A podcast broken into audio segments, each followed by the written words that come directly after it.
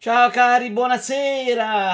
Buonasera un sacco. Facciamo una live preserale come non si faceva da tanto tempo per un andare incontro a Sanremo, che so che siete tutti grandissimi appassionati. Un salutone a Mozamel 12448, Maz Ryuk M091, Sfede92, Siguarudo, Lorenzo Pardo 98, Flair 0, Alupo 1, Fabio Samurai from 209, Barba di Dio che hanno messo il follow e credo che l'abbiano messo in seguito a un ride di Farenz durante le repliche, che sono uno dell'argomento di giornata. Quindi grazie anche, ma un sacchissimissimo a Farenz. Mentre non diremo grazie ad Alessandro Marchesin che mi ha tolto il follow su Twitter e quindi è morto per me. Sappiatelo. No, gli voglio bene lo stesso, però è morto per me. Allora, salutiamo anche Just Opez, El Maria, Brusim, Tolusezio, Squall che addirittura ci regala due bits, grazie. Patarico, vi ricordo che venerdì è venerdì, vero? Potete seguire la Coppa Sanremo di Mario Kart sul canale direttamente di Patarico. Smettetela con questa faida, Brusimo e Patarico. Sono persone orribili.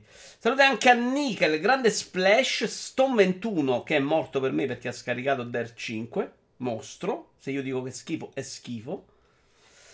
Uh, il, seguiremo il Future Game Show annunciato oggi del 25 marzo. Dicevo in chat, muah, Devo dire che onestamente ormai non ci credo più in niente, quindi figuriamoci. Ciao anche ad Alex Puki. Ciao Vito, posso farti una domanda da esperto Lego?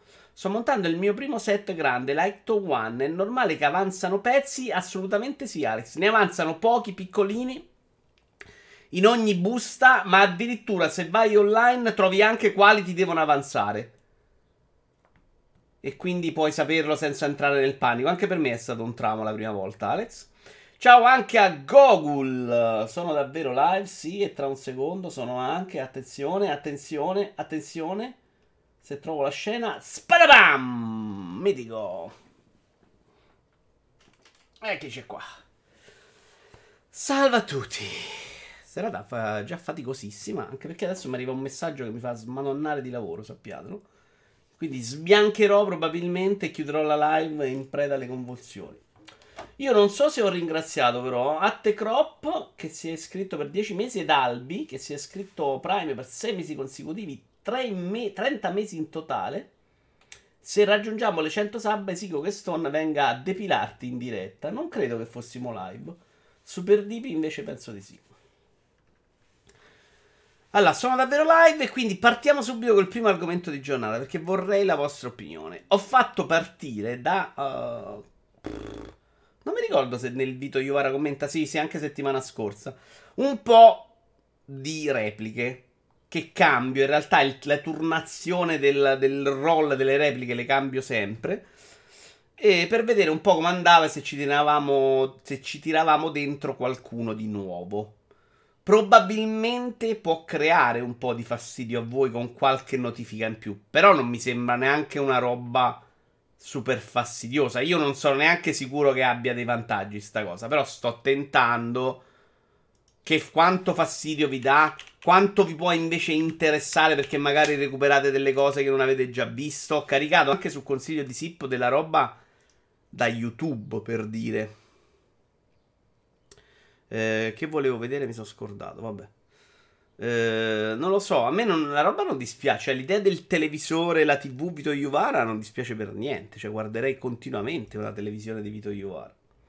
Ti dico che non arrivano sempre notifiche e ti posso dire che almeno a me non danno fastidio. Allora, io sono abbastanza convinto che funzioni così. Se fai partire il roll della notifica, uh, è come se fai partire una live. Sapete che le notifiche del live non arrivano se le fai partire troppo vicine.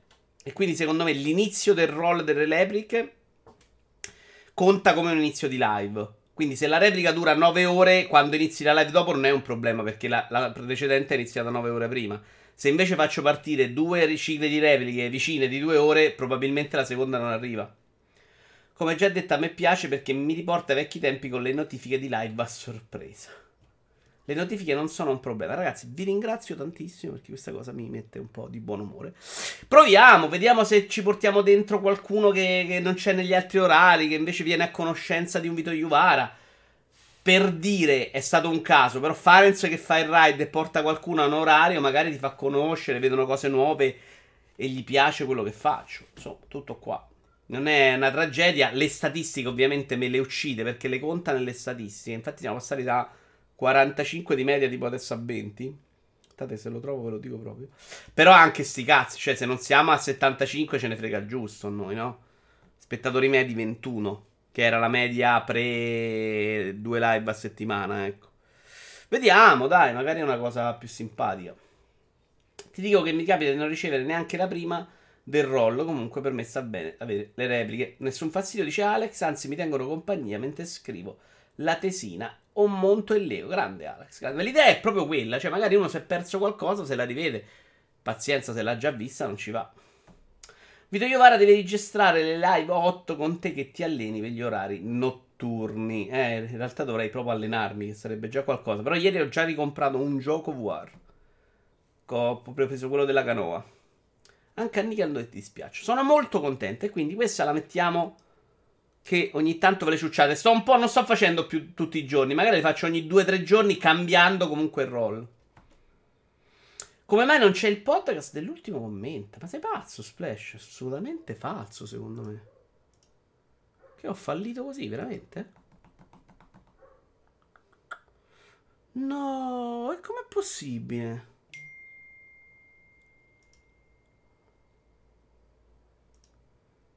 Ho fallito, Splash.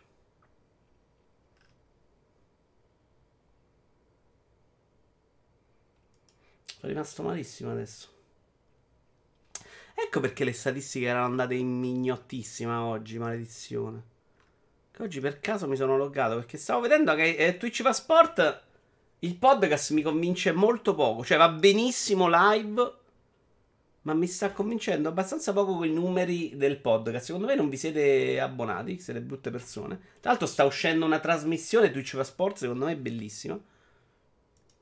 Ci voglio già bene almeno quanto a falli di dietro. E me lo sono scordato, Splash, hai ragione, porca troia. Sto giocando a Mario Kart, lasciami sentire, Vito. allora, madonna, mi state allenando. Infatti volevo venire, ma vi siete allenati tutta la settimana, mi fate passare ogni voglia, dai, ma che palle. Fatevi una vita, oh. Vabbè, e Splash, hai ragione, porca troia, dopo lo aggiusto. Tra l'altro, una bella puntata, mi sembra, del commento. Vabbè. Altra domanda che vorrei a, da voi è una roba. Vi faccio anche il sondaggio, guarda. Su cui ho un po' di dubbi. Vi dico subito che il vostro parere di questo sondaggio non sarà vincolante. Perché è comunque una sbatta importante. Però potrei prenderlo in considerazione. Allora, gestore streaming gestisci sondaggio.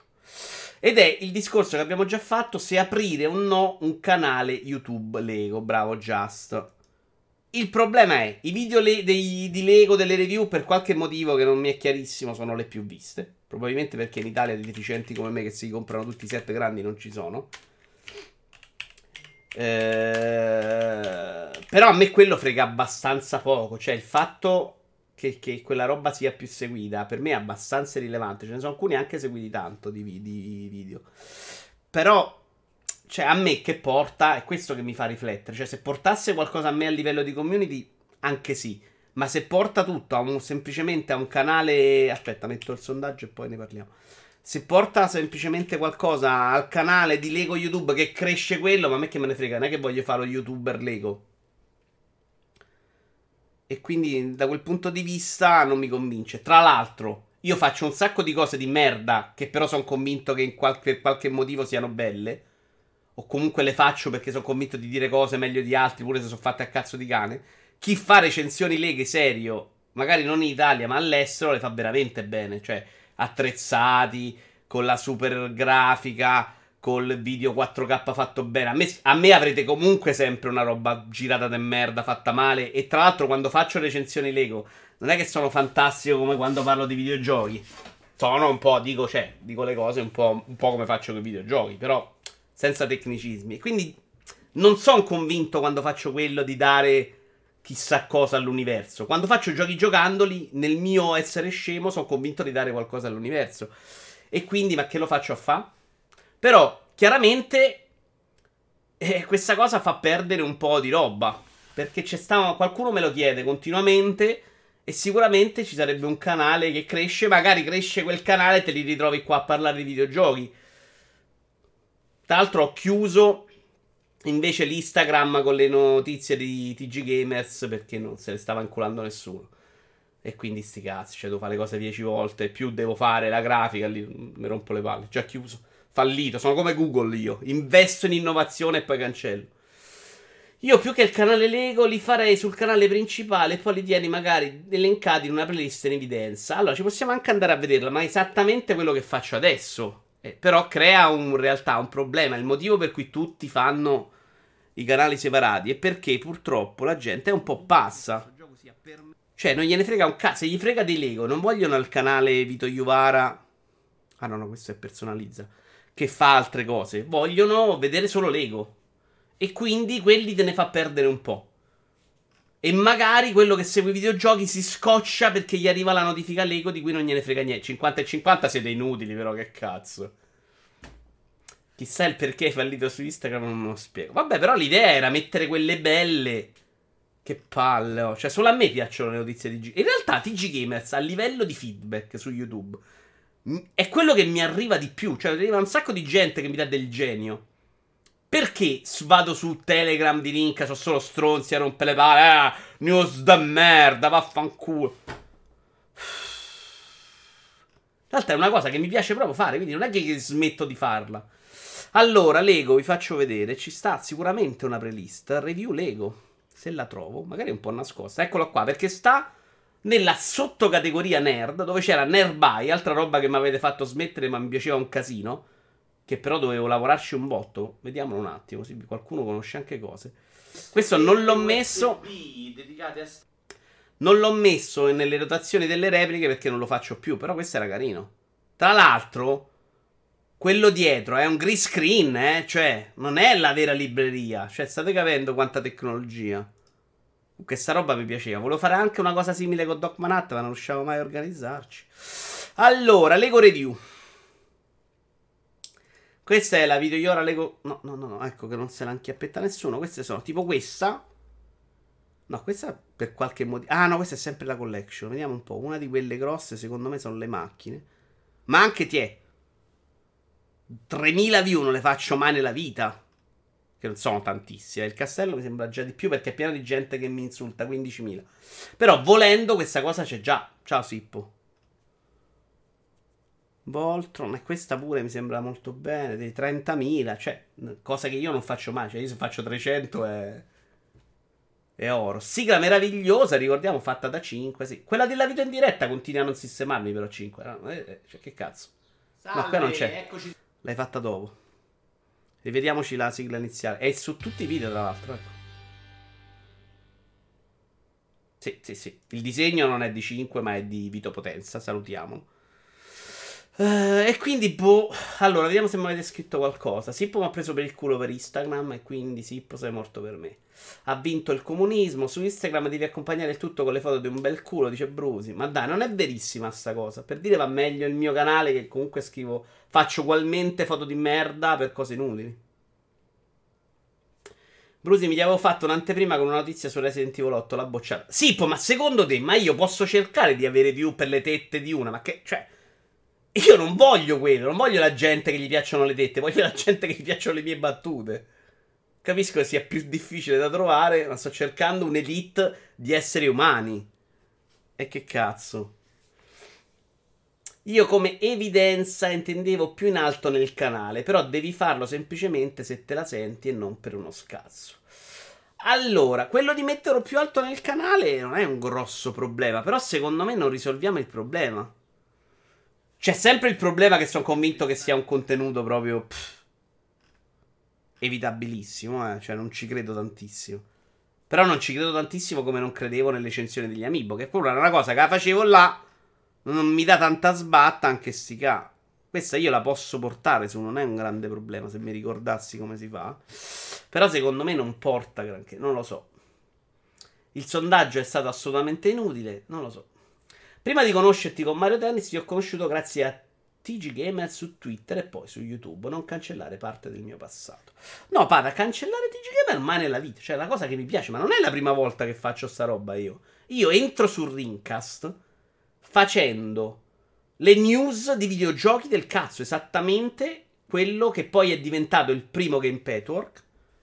Che adesso ve lo trovo. Che adesso ve lo faccio vedere. Il primo Game Petwork era TG Gamers con una pecora al posto mio. Game Petwork. Poi abbiamo fatto diverse stagioni in modo molto diverso. Perché Paolo è pazzo e diventa bravissimo con i pupazzi. Ma questo è il primo episodio di Game Petwork. 2006, eh. Per dire. Hey, what, what are you doing here?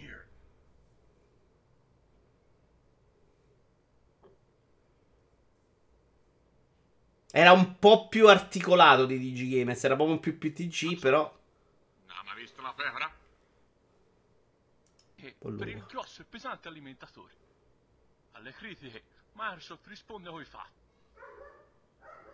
Nessuno ha mai detto che acchiappare i fantasmi sarebbe stata un'operazione comoda. Però è esattamente quello, capito? Quindi non è una cosa, a me piace, punto. E quindi la faccio, quello è l'ultimo dei problemi. Che vi piaccia o no, ve le ficco in gola. Sulle recensioni Lego invece sono meno convinto che ci sia del genio dietro. Sono convinto che sia una roba proprio più amatoriale, più scemotta.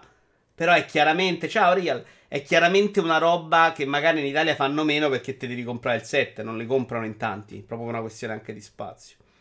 Per Nerdby fai una chat dove si possono mandare solo link puliti e le foto già scorporate da inserire nel video. Il primo che sbaglia per Maban, un po' come la chat di Animal Crossing con le cose fighe. Cioè, tu vuoi 5 che facciamo Nerdby con la roba che mi mandate voi? Perché Nerbai, il cazzo, Nerbai lo preparavo un sacco, dovevo fare tutte le immagini, cioè il montaggio di Nerbai era una di quelle robe che ci perdevo più tempo, perché poi dovevo... Ho messo sta cosa nel video di presentazione di YouTube e parte tutte le volte, è un disastro. Dov'è Nerbai? Dov'è Nerbai? Nerbai mi piace un sacco l'idea. Molto in linea con il... Tra l'altro, attenzione, questa immagine è fatta da me, eh non da un professionista di settore. Guarda che montaggio fantastico. Tra l'altro, tu... no, questo, non... questo lo volevo prendere all'epoca, porca troia. È un set Lego che prende la rivista del numero uno di Superman. Che adesso non mi ricordo il titolo. E fecero questo set che la omaggiava per un... una fiera del... dei giocattoli Comic Con. Che purtroppo era ovviamente impossibile da prendere. Guarda, guarda che il logo non l'ho fatto io, me l'ha fatto qualcuno. Però questo montaggio incredibile di immagini. Guarda quanto erano belli, per esempio. Ma voi non state vedendo un cazzo, però. Maledizione. Questo montaggio, scusatemi. Questo montaggio è fatto da me. Questi, guardate che belli che erano sti vinili tagliati per fare le scene e ci facevano un orologio. Bellissimo. Uff. Tanta roba. Questo ce l'ho. Questo ce l'ho, questo ce l'ho. Questo sono io, bellissimo. Questo è nel vecchio ufficio, tra l'altro. Questo ce l'ho. Vedi quante robe c'avevo. Qui era il momento della fissa per Hot Toys, eh. Qui ho rischiato di comprarmi tutti gli Avengers di Hot Toys. Solo che veniva 2000 euro ho detto, vabbè, no, facciamo a meno. La differenza con un'immagine fatta da un professionista è impeccabile. Si sembra veramente una roba super professionale, sono d'accordo. Ho preso un attimo il segnale e non ho sentito tutta la risposta. Ma visto che hai detto che ti piaceva farlo, ti potresti sgravare del fatto di cercare roba un po' come lo show indie. Eh, ho capito, però secondo me se non c'è la ricerca, viene fuori una roba che ci mettiamo a chattare insieme a cercare roba nerd. Invece la parte di selezione è quello che rende lo show meraviglioso. Parlo dello show indie, ma anche Nerbai. Cioè, Nerbai non è che mettevo tutto. Su 700.000 cose mettevo quelle che mi piacevano di più. Poi questa era proprio informativa, eh, perché c'avevo tutta la cosa, il file, um, il, la pagina stampata con uh, tutte le indicazioni di prezzo, di ditta, insomma, era più complesso questo anche da registrare. Mentre di G-Gamers vado là, ormai ciccia quello che viene viene. Questi li ho mezzi buttati. Questi me li sta culando i pupazzetti questi di Funko Fabrications. Che mi piacevano un botto. Me li sta pregando la mia nipote piccola. Uno ogni tanto, ogni volta che viene me ne frega uno. Perché il cappello di Splatoon Team Video. Allora, togliamo l'immagine. Abbiamo parlato comunque. Sull'Ego non abbiamo preso una decisione. Su repliche invece abbiamo deciso che ce le ciucciamo. Mi sembra una buona notizia. Allora, l'argomento. Abbiamo due argomenti. Uno è Sanremo. E uno è Gina Carrano. Ci facciamo prima Gina Carrano. Tanto Sanremo non è che ho da dire molto. Anche perché non sto neanche vedendomelo completamente. Però vi faccio vedere l'immagine Lego del set di Winnie the Pooh. Che è stato liccato proprio tra ieri e oggi. Lego sta teaserando. Quindi l'annuncio ufficiale arriverà a brevissimo. Carino. Lo volete più grande o lo vedete? Uh, clicca. Lo riesco a ingrandire. Alberello, quei personaggini e casetta. Non proprio un set incredibile. Devo dire che se me ne devo comprare uno. Aspetta, vi faccio vedere anche la scatola. Preferisco 100 volte quello di Sesame Street, però li evito entrambi. Sono carini. Questo è uno di quelli che rischia nel tempo persino di avere valore. Eh, perché Winnie the Pooh, per un motivo che mi è sempre sfuggito, ha un suo cazzo di pubblico esagerato. E poi a Sanremo. A Sanremo con l'H5. Sta succedendo davvero. Ah, l'hai corretto, perfetto. Poco. Sta filando tutto liscio. Sì, devo dire che il primo giorno c'era una coi pattini. Quei pattini degli anni 80 rotelle, però tutto sommato. Su Sanremo è facile, da tutti sono intonati in sé. Ciao Vito. Madonna, Gabriele, ieri ehm, Fausto Leali ha preso una canna che era una roba che veramente, poraccio, mi ha fatto una pena perché poi la canna ce l'ha ancora, la voce ce l'aveva, ha cantato c'era, però una l'ha proprio seccata in maniera terribile, proprio un altro po' muore, muore qualcuno sul palco. E... Vi volevo dire una cosa, mi sono scordato. E eh, vabbè, poi ve la dico, tanto era su Sanremo, mi verrà in mente. No, no, Nickel è carino, è molto carino. Poi le scatole le sanno fare loro, eh. Però sinceramente anche... Pff, cioè, non, non, non rientra comunque nei miei gusti, assolutamente. Non c'è nient'altro di Lego, mi sembra, all'orizzonte. Fammi vedere se ci sono dei leak dell'ultimo secondo. Credo che anche loro abbiano rimandato un sacco di roba quest'anno per via del Covid. Hanno fatto proprio saltare delle, um, un sacco di, di, roba che doveva uscire. Deve arrivare comunque il primo UCS di Star Wars. Secondo me deve arrivare a breve, eh? altrimenti non ce la facciamo. Ne devo uscire tre nell'anno. La vedo difficile se continuano così. Che cazzo vi stavo dicendo su Saremo? Adesso impazzisco maledizione. Vabbè, eh, non sta succedendo cose, non c'è pubblico, sulla musica... Ah! Stavo vedendo la notte su Rai Storia, fanno uh, delle repliche di trasmissioni. Eh, e c'era, hanno fatto in questi giorni, evidentemente per Sanremo, stanno facendo delle repliche proprio sull'argomento Sanremo. E c'era un presentatore che si lamentava, diceva: Siccome la nazionale di calcio si chiamano i giocatori, ci devono andare per forza siccome Sanremo è il festival nazional popolare, i cantanti big ce li devi andare mandare per forza. In un periodo in cui, ciao Giorgetti, se, stavo vedendo ieri Nada che è arrivata seconda nel 71, no, nel 69 con uh, Ma che freddo fa e la prima canzone era Zingara, cioè con della roba di un sacco di livello, cioè le canzoni di quest'anno che ho sentito io, qualcosa si salva, però difficilmente fra cinque anni c'è una di queste canzoni che rimarrà nella storia. Così l'impressione mia è clamorosamente questa. E lì invece stavano dicendo: obblighiamo i cantanti big ad andare a Sanremo perché è importante, tacci vostri. Cominciamo a parlare di cose, però, se non arriviamo mai. Poi ci facciamo Sar- Gina Carrano, poi ci facciamo Sanremo, che Gina Carrano l'abbiamo saltata la- anche l'altra volta. La serie TV più sul pezzo che so che vi interessa parlarne, The Undoing. Me l'aveva consigliata anche qualcuno qua. Uh, trailer ufficiale, eccolo qua. YouTube era il primo o il secondo secondo voi? Il primo. Col cazzo. Serie che potete trovare su Sky. Quindi Sky, non bannarmi perché sto dicendo compratevi l'abbonamento a Sky. Conduce Ibrahimovic quest'anno. No, ma è andato sul palco. Dopo ne parliamo, lo appunto. Ibra. Bravo. Poi ci prendiamo la classifica delle canzoni di ieri. Adesso becchiamoci il trailer però. Troppo basso?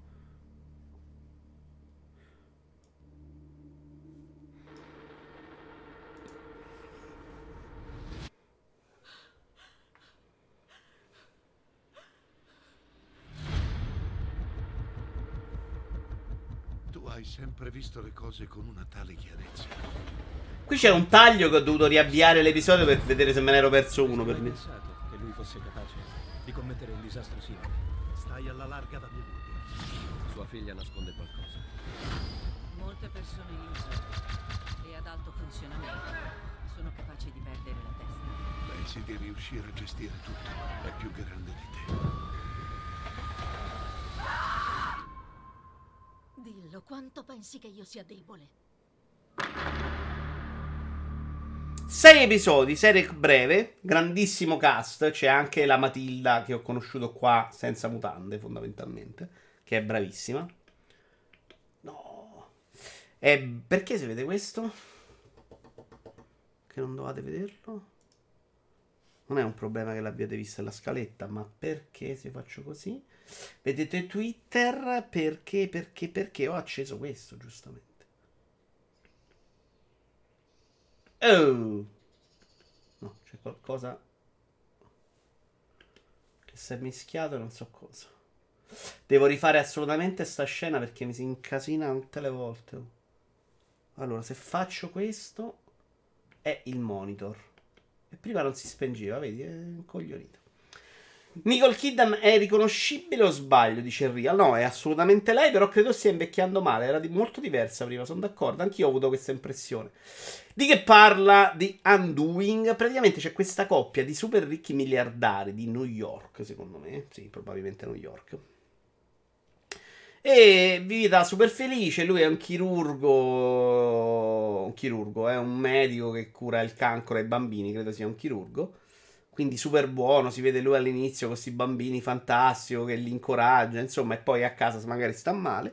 Vivono una famiglia felice. Il padre di lei è super miliardario della Madò. Il figlio va a una scuola di super miliardari della Madò. E la mattina si svegliano.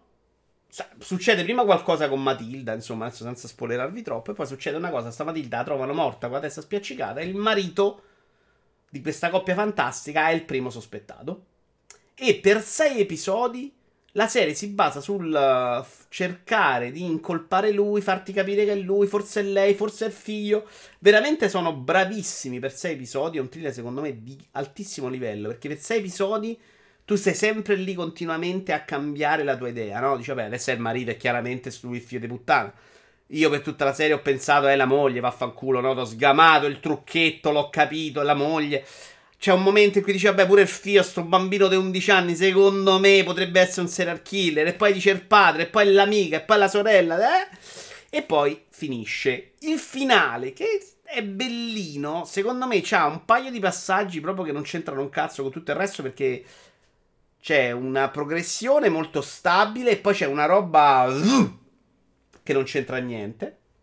E un po' frettoloso in, una- in generale perché si chiude tutto nell'ultimo episodio gli ultimi, e i primi 5 non c'entravano niente.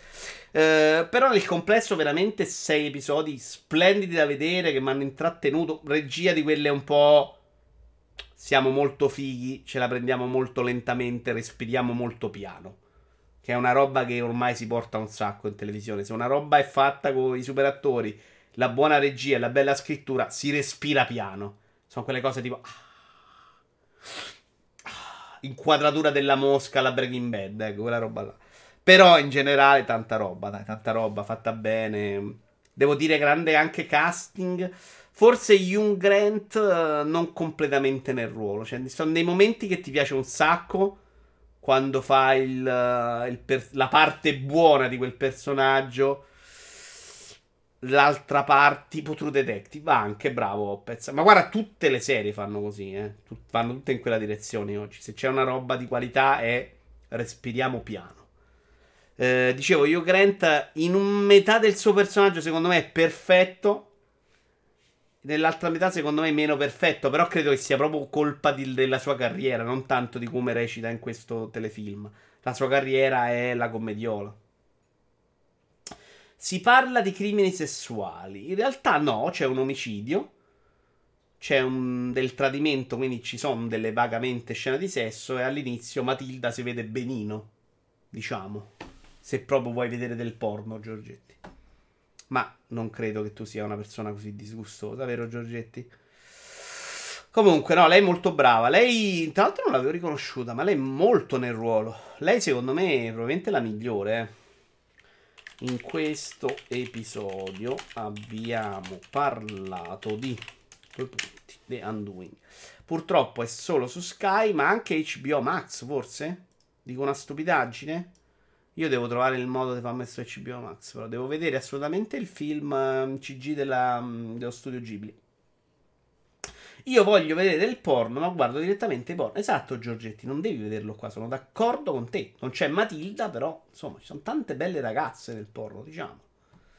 In The Gentleman il buon Hugh Grant rende benissimo anche in un ruolo drammatico. Non conosco Just. Qua secondo me non completamente a fuoco. Vi parlo adesso di... Vi devo parlare delle cose che poi me le dimentico perché se continuiamo ad andare avanti è un problema.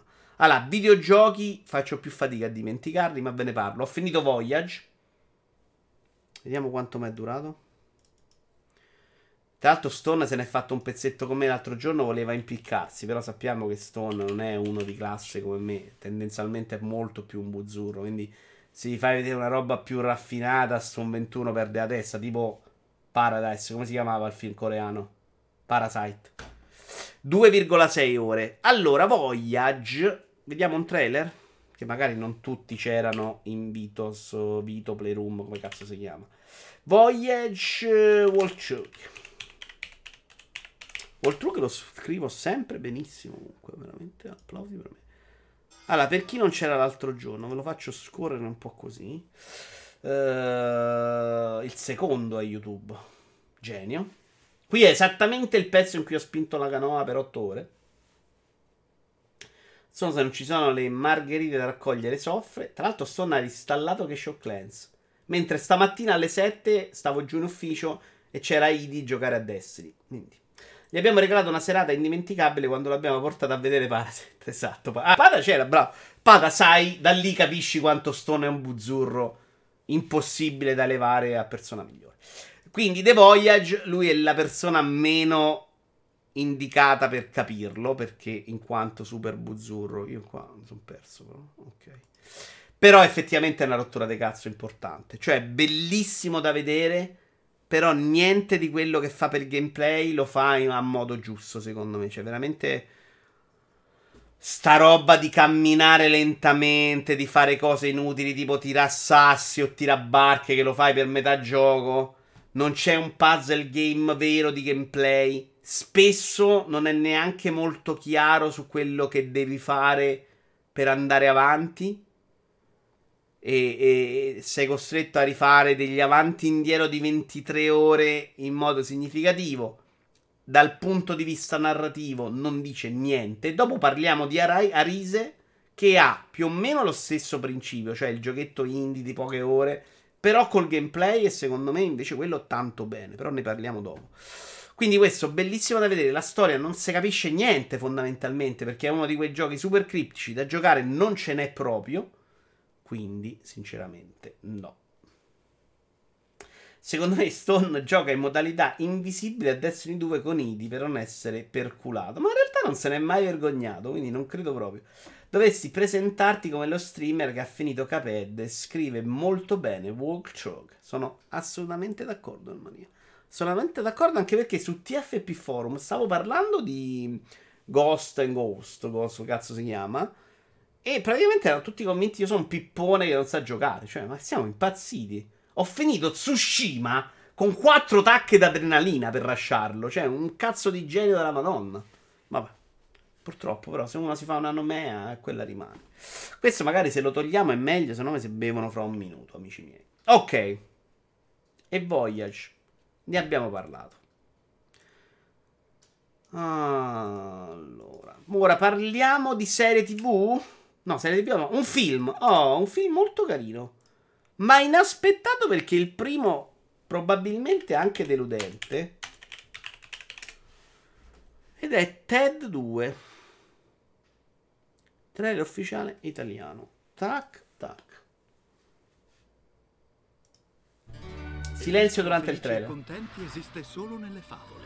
Nonostante ciò, un orsacchiotto parlante sta per sposare la sua fidanzata. Mi dichiaro orsacchiotto e moglie.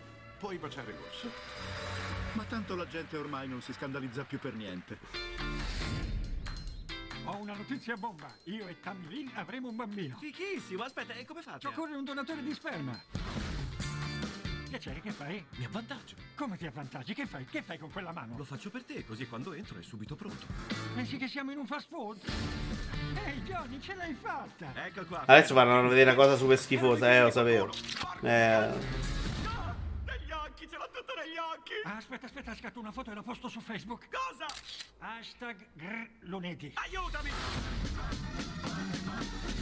Oh mio Dio, Teddy, guarda qui. Dice che se vogliamo avere un bambino devi dimostrare di essere un essere umano in tribunale. Una bella fregatura. Combatteremo, troveremo un avvocato e faremo causa al governo per i tuoi diritti.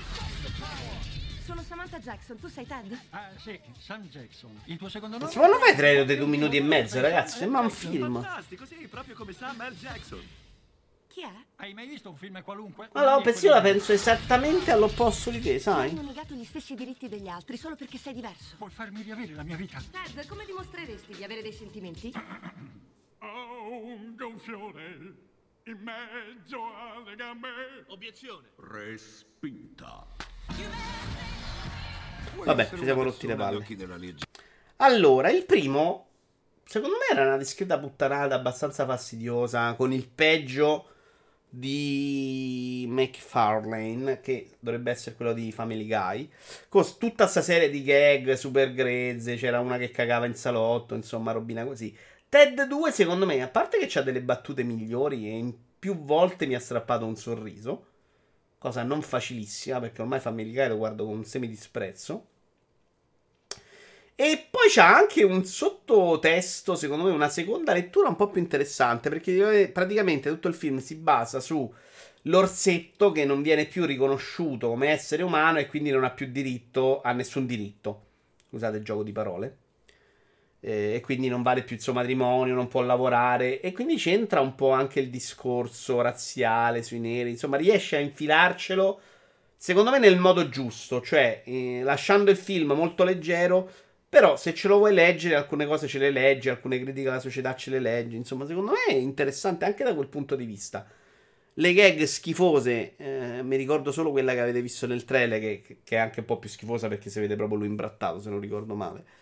Ehm, E, quindi mi sono divertito, cioè non me l'aspettavo proprio perché il primo era, secondo me era proprio una scemenza.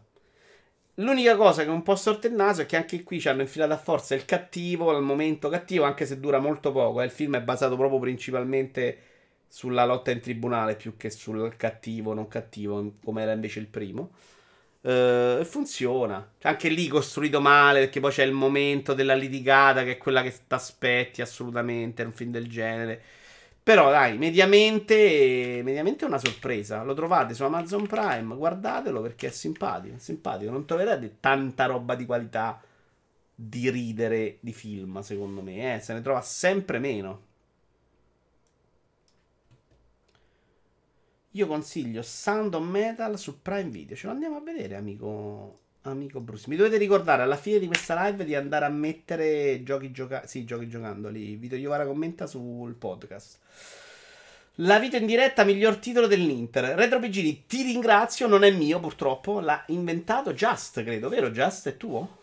Bravo. Corso videogiocatore professionista anno 2006, troppi ricordi. Grande, grande, Anne. In qualche replica. Ciao Damian, sabato. Adesso te lo dico.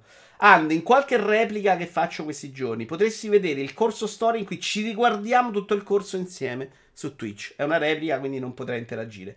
Dadian, sabato, se non c'è il commenta, e a oggi non ci sarà il commenta, alle 14.30 ci facciamo l'evento Tetris. Cioè, visto che c'è l'evento 13, ci mettiamo a giocare un po' tra di noi. Io mi sono fatto una partita ieri dopo Puglio Puglio perché stavo prendendo troppi cazzi in faccia. Quindi ero semi-depresso. Perché veramente Puglio Puglio Tetris 2 è la sagra del top spin a un livello superiore. Cioè, a livelli alti non trovi nessuno che gioca a Tetris. Giocano a top spin. Che è un'altra cosa, un altro sport. Tutti con una colonna vuota, una colonna piena e fanno top spin. Che è una roba che mi irrita. Dicevo oggi in chat, parliamo di Tetris. Metto anche Puglio Puglio Tetris in scaletta. Il problema non è imparare a fare i, to- i T-spin, top spin. Come cazzo si chiamano? T-spin, top spin non è top, vero? È T-spin e basta. Intanto si è abbonato per 26 mesi, Davian. Il problema non è imparare a farli, perché ieri mi sono messo ad imparare, devi, devi entrare solo nell'ottica. Eh, infatti è T-spin. Il problema, e pensavo che T-spin fosse un'abbreviazione di top spin. Eh, il problema è che mi rovina proprio Tetris giocare in quel modo. Perché per me te, la bellezza di Tetris non è vincere multiplayer, è pulire lo schermo. Pulire lo schermo facendo Tetris è il livello successivo. Quindi a me piace giocare facendo solo Tetris e non le linee da 3, per esempio. Cioè, non facendo niente che non sia un Tetris. Giocare col T-spin invece vuol dire fare tutto l'opposto.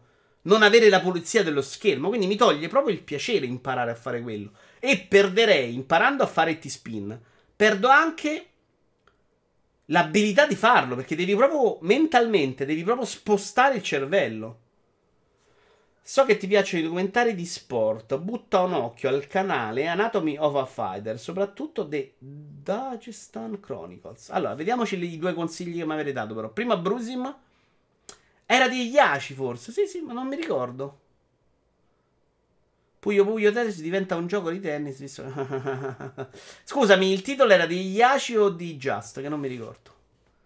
Allora, il consiglio di Brusim invece era Sound of Metal su Prime Video. Sound of Metal. Ma è una roba sul metal, veramente? Mi stai insegnando quello? Cioè, tu sai musicalmente cosa ascolto io. Cioè, a me Orietta Berti non è dispiaciuta a Sanremo. Ti dico solo questo, Brusi. Per entrare nel letto. Io spero che tu non mi stia consigliando un, una roba sul metal. Voglio proprio sperarlo.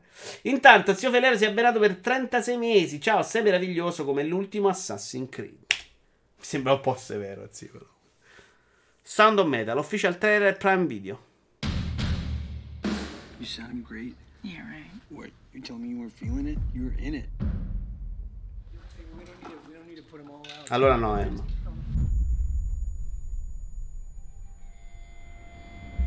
È chiaramente una roba sul metal.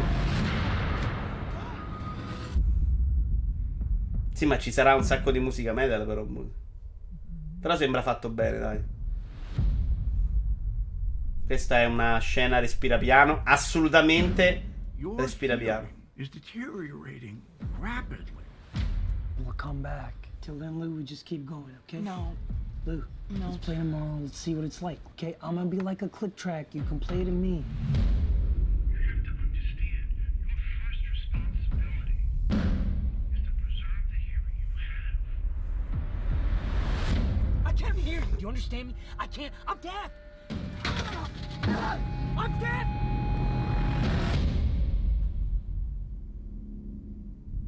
Found a place. Allora, consigli lo mettiamo, guarda, mettiamo anche una voce consigli qua. We're looking for a solution to, to this.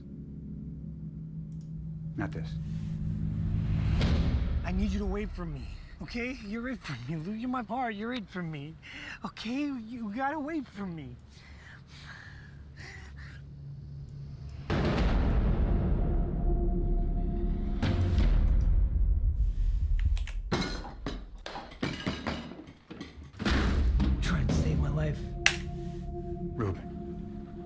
Does keep moving. It can be a damn cruel place. But those moments of stillness,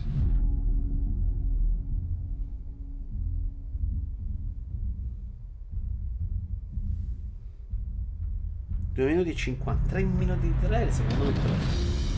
In generale. this Però mi hai fatto venire voglia, Brusi. Un bel consiglio, dai. Promosso. Promosso il consiglio. Il Maria mi diceva, no- non dice che non posso andare a vedere il suo, però l'ho segnato Sotto a questo video su YouTube troverete anche l'elenco dei consigli del pubblico, cioè i vostri persone meravigliose. Serie TV. Oh, serie TV e poi passiamo a Gina Carano però, eh. Serie TV. Altro trailer. Questa l'ho vista interamente, ma finisce veramente a cazzo perché tipo proprio parte 1, eh.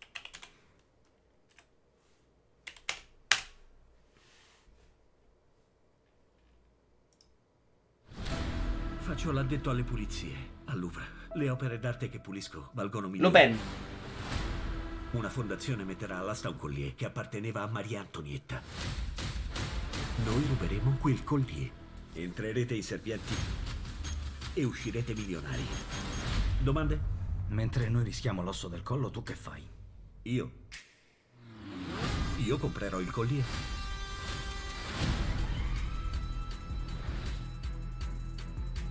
Alla tua età a me La piaceva casa di carta non l'ho vista. Tuo nonno lo diede a me. Vorrei che lo avessi conosciuto. Arsenio Lupin, il ladro gentiluomo. Ti mostro una cosa Vabbè, basta. I trailer di 100 ore non ce la faccio, ragazzi. Veramente troppo. Allora, partiamo da un concetto. Le critiche al Lupin Nero sono veramente fatte da dei deficienti. Cioè, sarebbero già deficienti se fosse Lupin Nero. Ma qua in realtà è uno che è ispirato dal Lupin dei romanzi e quindi fa il ladro. Quindi non c'ha cioè, lo puoi fare veramente a tinte pois. Va benissimo uguale se è uno che è ispirato. Che cazzo c'entra che è nero, bianco, eh, il perbenismo, il political correct? È un'altra storia. Ma basta questo political correct che ha reso un ladro francese un nero. Esatto. Eh, cioè, la follia vera eh, da quel punto di vista. Perché probabilmente si sono lamentati senza sapere di cosa stessero parlando. Perché se guardi il- la serie TV è assolutamente ridicola l'accusa. Andrebbe censurato, ti pare che il ladro è il nero. Allora, è recitata abbastanza male, cioè serie veramente di quelle a basso costo, tra l'altro serie francese, quindi negativa di per sé. Non stiamo parlando di una roba di grandissima qualità, ma di serie, diciamo, da spizzicare mentre fai sesso con un cammello. Però la parte di storia principale, tra l'altro credo che abbia un sacco di riferimenti all'opera originale. E devo dire che me lo sono anche scaricato, credo, per leggerlo, Lupin, perché mi ha fatto venire voglia di leggermi qualcosa. Eh, e i riferimenti, tra l'altro c'è un personaggio che è questo proprio che vedete qui. Un poliziotto che è un appassionato dei romanzi e questi riferimenti li coglie. Se li hai letti, probabilmente anche la storia del Corriere iniziale, c'è un sacco di robe che, che che non sono la ripetizione della storia, da come ho capito io, ma che fanno riferimento a quelle storie là. Eh, la storia che segue il protagonista che deve vendicarsi perché il padre è stato accusato ingiustamente di una rapina quando Lupin era ragazzino e si è suicidato, almeno così pare in questa prima parte. Quella parte segue secondo me abbastanza bene, interessante e ti fa venire voglia di andare avanti. Poi stai guardando uno sceneggiato tedesco di Rai 2 poliziesco, quel tipo di qualità là, quel livello là, insomma, quindi abbastanza basso sia per reci- recitazione che per qualità degli attori, che anche per scrittura dei dialoghi. La, la- la roba problematica è che non è proprio una stagione, è una prima parte. Qui è proprio netto. Cioè, Netflix la usa spesso questa tecnica del parte 1 invece di serie 1. Qui è proprio parte 1 perché c'è il momento in cui sta esplodendo. Boom, fina- finito. Dico, ma che davvero mi avete preso in giro? Non ci sono altre puntate. E quindi quella là finisce veramente male. Cioè, ti passa la voglia. Derrick, bravo Giorgetti. Ma anche roba tipo Rex, quella roba lì. Rex che ho guardato per anni. E quindi magari io aspetterei che vi danno la parte 2. Perché si chiude proprio apertissima e quindi lì poi vi viene la voglia di saperlo, insomma. E secondo me più passa il tempo, meno vi viene voglia di vedervela. Perché magari esce roba fatta di più qualità. Mentre quando sei lì preso te la porti avanti sta serie. Però, da come ne avevo sentito parlare, credevo molto peggio. Ma molto, molto, molto, molto, molto peggio. Invece, leviamoci anche velocemente dai coglion Beres um, Rocco Siffredi. Ci sarà un trailer di Siffredi Late Night. Che però mi bannano il canale sicuramente, quindi non vi faccio vedere nessun trailer. Siffredi Late Night è una sorta di reality di, di Rocco Siffredi. In cui lui fa, dei, fa una scuola per aspiranti non solo pornostar, ma per aspiranti pornostar o gente che vuole lavorare in quel mondo, quindi anche per scrittori. Io ho visto tre episodi, si sono visti solo provini e tanti, tanti, tanti, tanti, tanti peni. Molti più peni che vagine. C'è una vagina spagnola di un certo livello, e se non ricordo male neanche si vede la vagina, si vede un po' di tette e lei che comunque deve essere una pornotiva famosa. E poi tanti tanti tanti peni, ma come veramente non ne vedi di solito in televisione, neanche in Game of Thrones, cioè qui ci sono dei peni in continuazione, è proprio un peni in faccia da tutte le parti.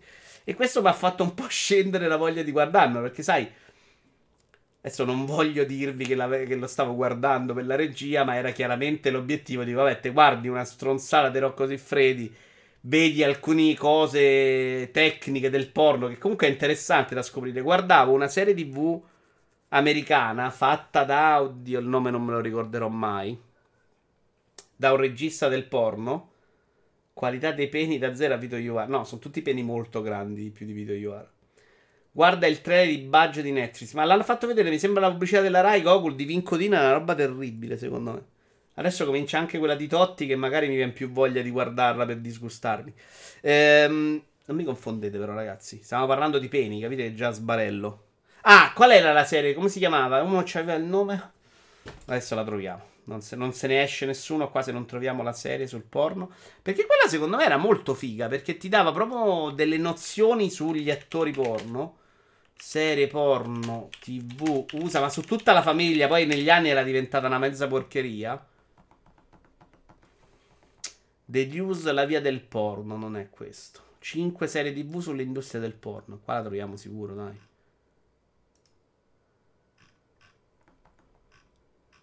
Hot Girls Won't Turn On, no? Family, family Business? Sì, Family Business. Adesso vi dico anche come si chiamava. Seymour Butts. Seymour Butts. Quella, secondo me, nella serie terribile, era un reality proprio di quelli super schifosi, fatti malissimo. Però nelle idee ci trovavi dentro delle cose sul mondo del porno che era comunque molto simpatico da scoprire. Dal trailer quella su Totti sembra imbarazzante. Spalletti sembra un villain della Marvel. Assolutamente sì. Ma anche Totti secondo me è terribile in quel trailer. Vediamo. Non credo di vederla onestamente. Non penso di farcela. Però poi la curiosità per criticarla magari ce l'ho. Come Sanremo. Oggi mi stavano parlando di un tizio, mi pare ex collaudatore Ferrari, che ha fatto tutta una serie di interviste a ingegneri di grandi case automobilistiche. La conosci? Lo conosci? Non lo conosco. So che ci sono diverse serie sulla Formula 1 su Netflix, ma non ne ho guardate. Una ce l'ho in quelle da vedere. No, si chiamava Family's Business. No? Forse il re del porno qui da noi, sai? Realizzata da Showtime. La nome dello show è trasmesso da Comedy Center sulla piattaforma Sky. Abbiamo scoperto gli oneri, gli onori, i piaceri e i doveri di una pornostar. In realtà lui è più regista e la sua vita al di fuori delle stanze a luci rosse. Oltre ad Adam, i protagonisti della serie sono la mamma Lila, che avrebbe desiderato il figlio sposato con una brava ragazza ebrea, il figlio di 8 anni Brady e il manager, il cugino dell'attore figura indispensabile per riuscire a far andare avanti il business. In realtà no, è considerato un mezzo scemo. E, però quella mi ricordo che la guardavo con piacere. E ogni tanto vedevi anche un culo e una tetta che, insomma, nell'argomento secondo me ti faceva immedesimare. In Rocco Siffredi so cazzi su cazzi, non va bene. Guarda, non dico qui live che puntate in particolare migliori ricordi della serie. No, ma scoprite un sacco di cose. Scoprite la roba sui sex toys. Quando li andavano a. Un sacco di roba disgustosa, più che altro. Però le, le conosci, insomma. Uno deve sapere tutto nella vita. Intanto abbiamo Gabriele Carollo. Spero sia l'ex Severiai che ha messo un follower. Zitto, zitto. Ciao, Gabriele, carissimo. Gabriele, che t'ho visto. Aspetta, se è lui, penso sia lui. L'ho visto su IGN di recente con Shea, dico una stupidaggine? Non impossibile. Guardatevi Gabriele Carollo che è bravo, l'ho scoperto sui verai, adesso non è più sui verai. Se ci fosse ancora e non giochiamo in Friends, inviterei anche Gabriele Carollo, che non conoscevo quando lo facevo. Poi che ci abbiamo? Vediamo un po'. Cazzi li abbiamo tolti. Ah, andiamo finalmente all'argomento clou di oggi, che è Gina Carano. Ora Ivi non si presenta più perché secondo me su Gina Carano litigavamo e un giorno attenzione justtrack.it attenzione vediamo se ci sono PlayStation no. Oggi c'erano PlayStation in Francia ho cliccato e Amazon francese mi ha sputato in faccia. È stato molto brutto. Abbiamo un'immagine di Gina Carano con il- uno dei suoi tweet, immagino, tweet, immagino ne abbia fatti diversi.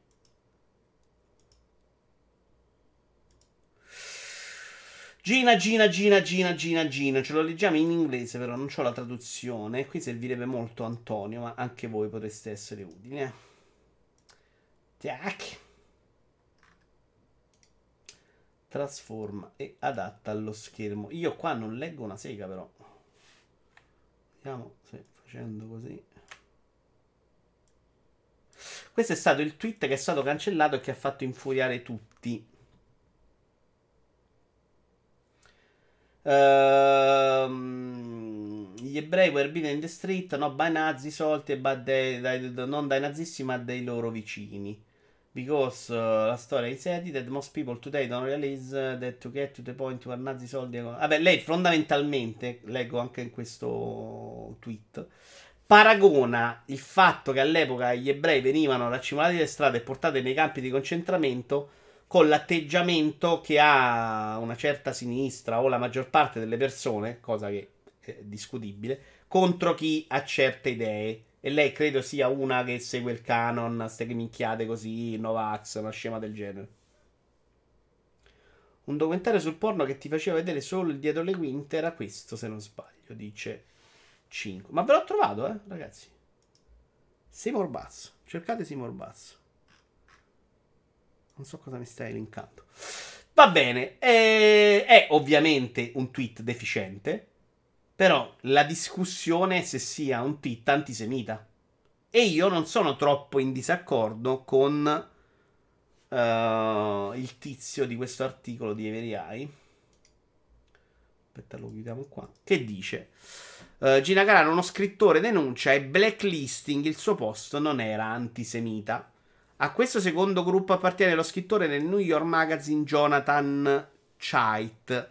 Il post ricordava semplicemente, si riferisce a questo, e questo è innegabile, come l'olocausto sia nato da una campagna d'odio contro gli ebrei, paragonati in maniera controversa ai cittadini americani odiati per le loro convinzioni politiche. Lei ha votato Trump, tra l'altro.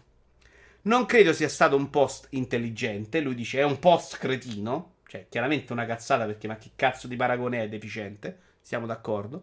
Ma i paragoni esagerati con la Germania nazista sono piuttosto comuni soprattutto non antisemiti. Cioè, lei non sta dicendo va bene. Antisemita è va bene prendere gli ebrei e buttarli in un ghetto. Siamo d'accordo? Non paragonarli. Paragonarli è un'idiozia. Questo problema è il vero problema oggi del discorso politically corretto.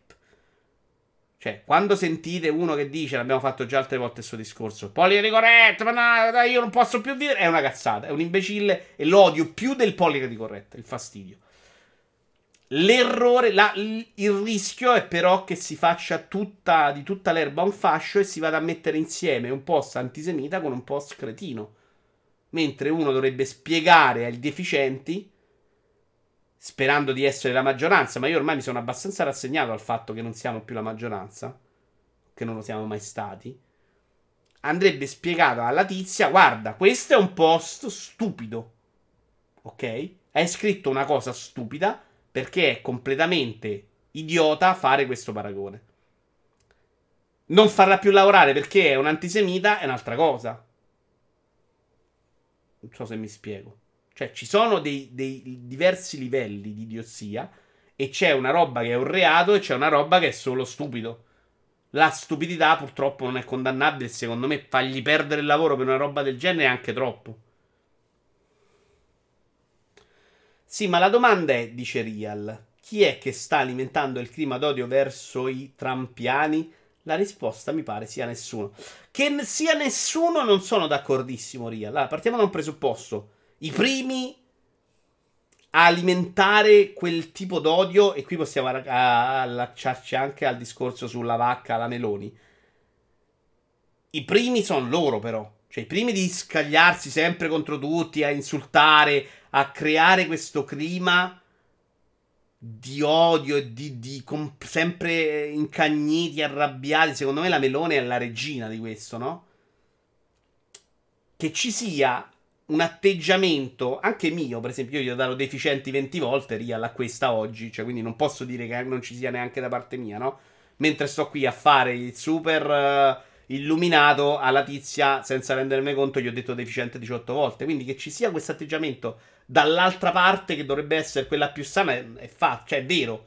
Tutta la televisione USA ha trattato veramente senza rispetto Trump, il suo atteggiamento, ma prima, durante le elezioni, ridicolizzandolo, eccetera, eccetera. Magari addirittura favorendolo in qualche modo, in un certo modo. Però è evidente che, che anche da parte nostra c'è il suo atteggiamento. Poi che, che, questo clima nasce principalmente dalla parte che è quella, vogliamo, di destra, però secondo me non è neanche facile così incanalarlo politicamente. È un fatto, secondo me. Non viviamo nemmeno in America e non sappiamo appieno il clima che si ispira là, dice 5. Però portalo qui a oggi, 5. Cioè, quello da della vacca alla Meloni fa una roba orribile. Mm, magari anche lì possiamo fare il discorso. Tante sono attaccate, femminismo non è femminismo. Anche lì non è femminismo, è insultare la Meloni. Sono due cose diverse, sbagliate, ma sono diverse.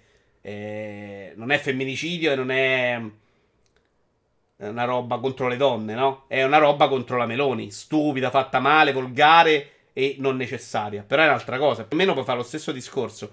Però, se proprio devo dire, ma chi cazzo è in Italia che ogni cosa è un attacco di quel modo, quel clima di insulto, di odio, di... Capite?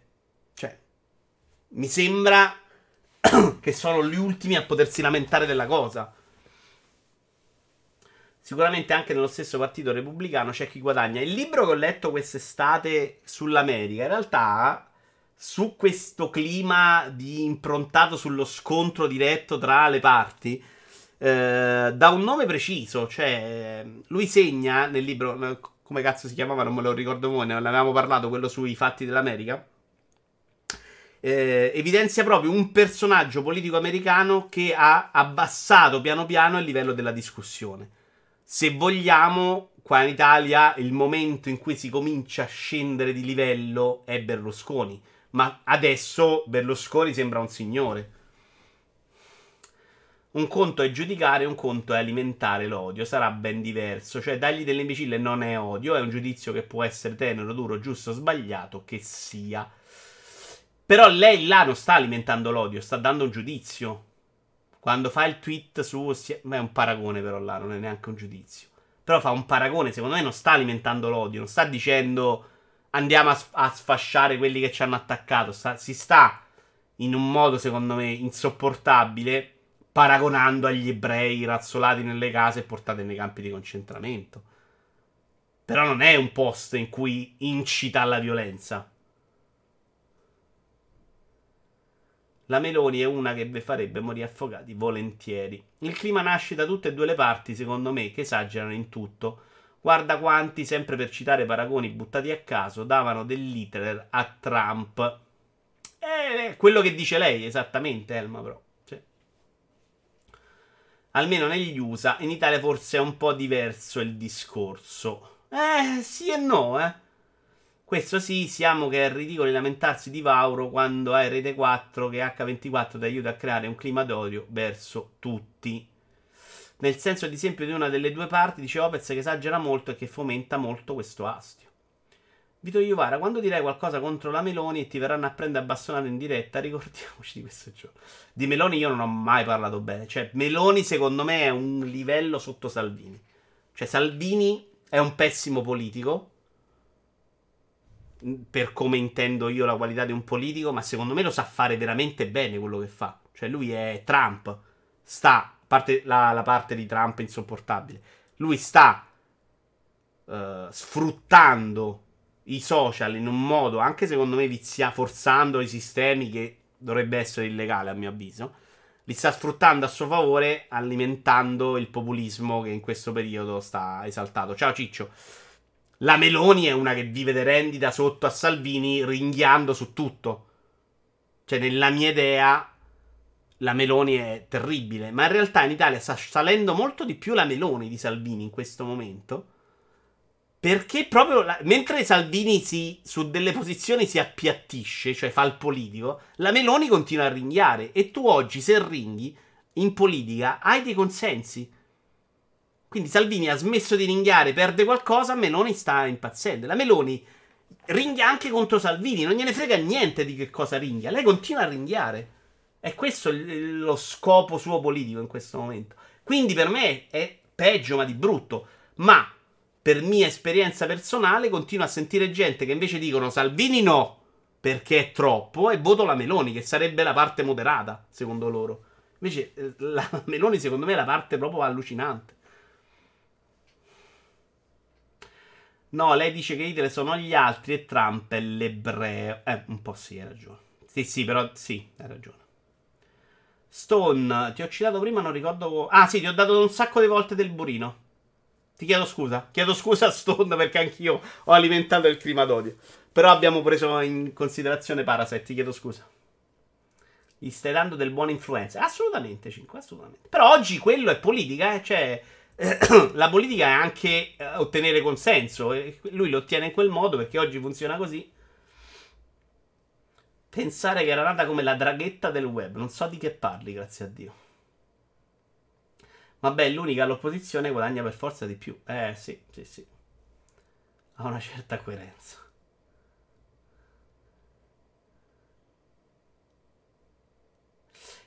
Dei leghisti che conosco, molti sono rimasti da Salvini al governo e sono passati alla Meloni. Eh, sì, sì, sì, sì, sì, ci sta. Ma io conosco gente, vabbè, la roba di Berlusconi che è diventata Meloni.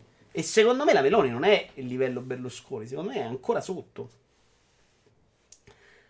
Non capisco perché se non mi piace un film devo essere in difetto. No, no, ma non era solo su Parasite, Son, era un dis- ti ho dato del burino molto più in generale. Così, ma per scherzare, lo sai che ti voglio bene. Lo sai che ti voglio bene. Però è stato anche Pada, eh. A mi- io a mia difesa voglio il 50% di colpa anche per Pada. Quindi siamo tutti più o meno d'accordo. Non c'è scontro in questa chat, ragazzi. Sei in ritardissimo. Siamo già qua in live da un'ora e 25, matto. La Lega va al governo consapevole che gli scontenti andranno dalla Meloni per le elezioni se li trovano come voti alla coalizione. Però secondo me Salvini qua se l'è giocata meglio che in passato. Cioè, secondo me, se Draghi, che è una figura che ha messo tutti d'accordo, riesce quantomeno a sistemare un paio di cose, vacciniamo. Secondo me lui riguadagna consenso di brutto. Mentre lui aveva perso anche quando aveva fatto cadere il governo, perché l'aveva fatto in un modo assolutamente indegno, cioè senza motivo. Il governo che cade 5 Stelle per Salvini è perché lui sa che vuole andare alle elezioni perché ha più voti, punto. Non c'è nessun motivo reale. E quello l'aveva un po' pagata, quindi secondo me se l'è giocata un po' diverso e Draghi potrebbe giocare a suo favore. Tanto ormai, signori, la sinistra oggi Zingaretti si dimette, non si recupera più, eh, cioè è finita. Cioè, eh, speriamo che Salvini diventa un po' meglio come essere umano. Perché eh, lui e Meloni 100%, eh. Io sono comunque fan della Carano, prima donna di rilievo nella NMA, eh, MA, NMA. A me come attrice fa proprio cagare, cioè nel, in Mandalorian l'ho trovata terribile. Una di quelle cose, cioè The Mandalorian è un'altra di quelle robe portata come capolavoro, ma pff, confidiamo nel ritorno di Bertinotti, esatto, confini. Che in questo momento in Italia potrebbe essere uno di sinistra moderato proprio. La destra ha preso proprio una deriva terribile. Ormai il movimento punta a prendere tutto l'elettorato del PD. Movimento finito, ragazzi. Tutto finito. Finito e onestamente, secondo me, rimane un'occasione sprecata. Eh.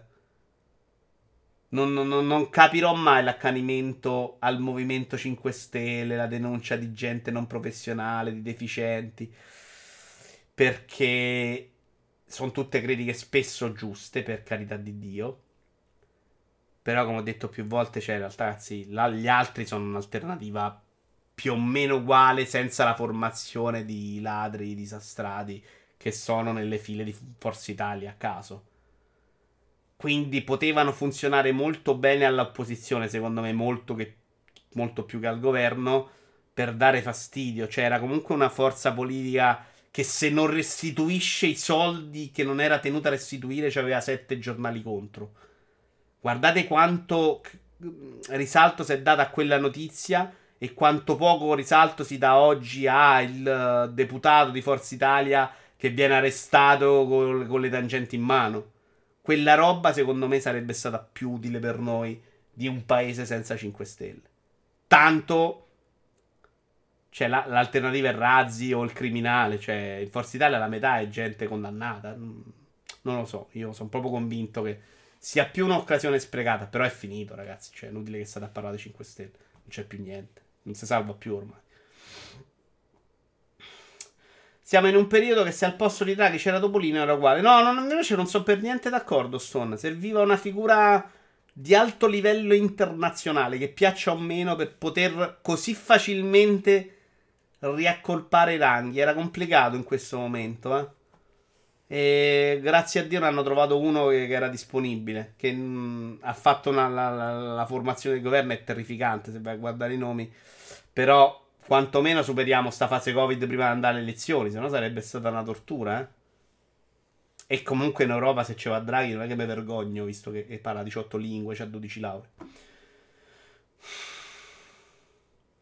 Misha Tate e Paige Van Zandt, sempre nel cuore, che state parlando di lotta libera. Quanto sono andati contro i giornali loro prima? Dice 5. Razzi non ha mai detto niente contro i giornali. Eh, lo so, lo so, 5. Però cioè, mm, non sono convinto che sia esattamente quello il problema. Eh. Certo, hai ragione. Certo. Però sono convinto che ci siano motivi dietro. Cioè, i giornali oggi in Italia ce li ha la politica. O ce li ha l'amico del politico. E quindi quelle cose che tu hai visto non sono naturali operazioni di inchiesta giornalistica. Sono roba super guidatissima. E quindi, cioè, gliene frega un cazzo ai giornali se quello ha fatto la battuta. Se gli frega sfondare uno perché devi sfondarlo perché favorisce l'altro. Capisco il tuo punto di vista, ha senso in realtà. Tu dici, eh, è chiaro che ti vanno più addosso. Però no, secondo me il giornalista dovrebbe essere un'altra cosa.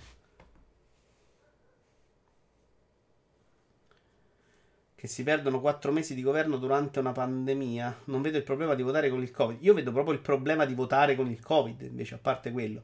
A parte che non si sarebbe potuto votare proprio, secondo me, sarebbe problematico per un sacco di discorsi. Non vaccini, portare la gente a votare nella fila, perché poi lì devi farlo in due giorni, eh. Nelle scuole, sanifica, li mortacci de Pippo. Avresti perso tempo, l'incertezza in un momento in cui secondo me devi andare in Europa con le idee chiare, la voce forte, a dire adesso qua mi serve questo e questo. Non scherziamo. No, io non ci voglio andare a votare, Giorgio, ma non è che cioè, ci devi andare prima o poi, eh. Non è che puoi continuare a colpare governi a cazzo. Cioè, la formazione di governo attuale è una roba che non sta in piedi manco se la metti con la l'ATAC. Secondo me votare con il... No, perché sono caduti tre governi, Real. Cioè, ci dobbiamo andare a votare, è impossibile evitare. Secondo me votare con il Covid è un'ecatombe senza voto da posta e noi non siamo gli americani, assolutamente. Ma lo è anche col voto da posta, 5, cioè, per carità del Dio. Quindi meglio essere forti in questo momento, sistemare alcune cose e sperare che perdano un po' dei percentuali lì a destra. eh. Ah, l'ultimo governo è stato con Prodi, fate conto. Beh, no, c'era il 5 Stelle che al primo, al primo botto ce l'aveva un po' di maggioranza. Eh. Chiaro che la legge elettorale al momento non te lo permette di avere chissà cosa. Eh. Infatti, sono anni che dicono di fare legge elettorale. Ci vediamo però adesso il trailer di Ronnie Chang, uno spettacolo stand-up su Netflix. Che mi ha molto divertito. E non pensavo perché il trailer l'avevo visto diverse volte e mi aveva lasciato un po' così. Solo che parlare dei, dei spettacoli di stand-up è sempre un po' complicato. Ciao. Elma! No item too trivial. No quantity too small. To be hand delivered Allora, fermi un attimo qua. Real, ma che vuol dire che sono caduti tre governi? Abbiamo un governo col maggior sostegno parlamentare della storia. Tra un po' Draghi è governatore dell'universo. Questo Real, però, con tutto l'affetto, è falso. Cioè, ha il sostegno parlamentare per fare due cose in croce. Se si mette già a fare una legge elettorale, cade completamente dopo 5 minuti. Non c'ha la fiducia. Cioè, deve chiaramente portare, draghettare. Senti che, che collegamento. Una fase in questo momento ce l'ha, per alcune cose ce l'ha. Ma quando andranno a discutere su argomenti chiave, tipo immigrazione, te saluta i senatori. Cioè, figurati se, se si mettono d'accordo. Quindi no, non è ve- a votare ci devi andare, cioè mm, non può essere quello che dici tu. Il draghetto, ah beh, tra draghetto, non draghetto. Eh, Vito, ma è già stata fatta una lista di film e serie tv da vedere. Guarda, vi metto ogni volta quello che vedo io che mi piace o non mi piace, più consigli. Vediamoci però Anything sto in world that comes to mind, any fleeting thought you have while drunk, anything. Ah, questo pezzo è I figo. want one pen. I want one. I don't want a box. I want just one pen. I want it in a box with some plastic. Throw some napkins in there. In another box. In a bigger box.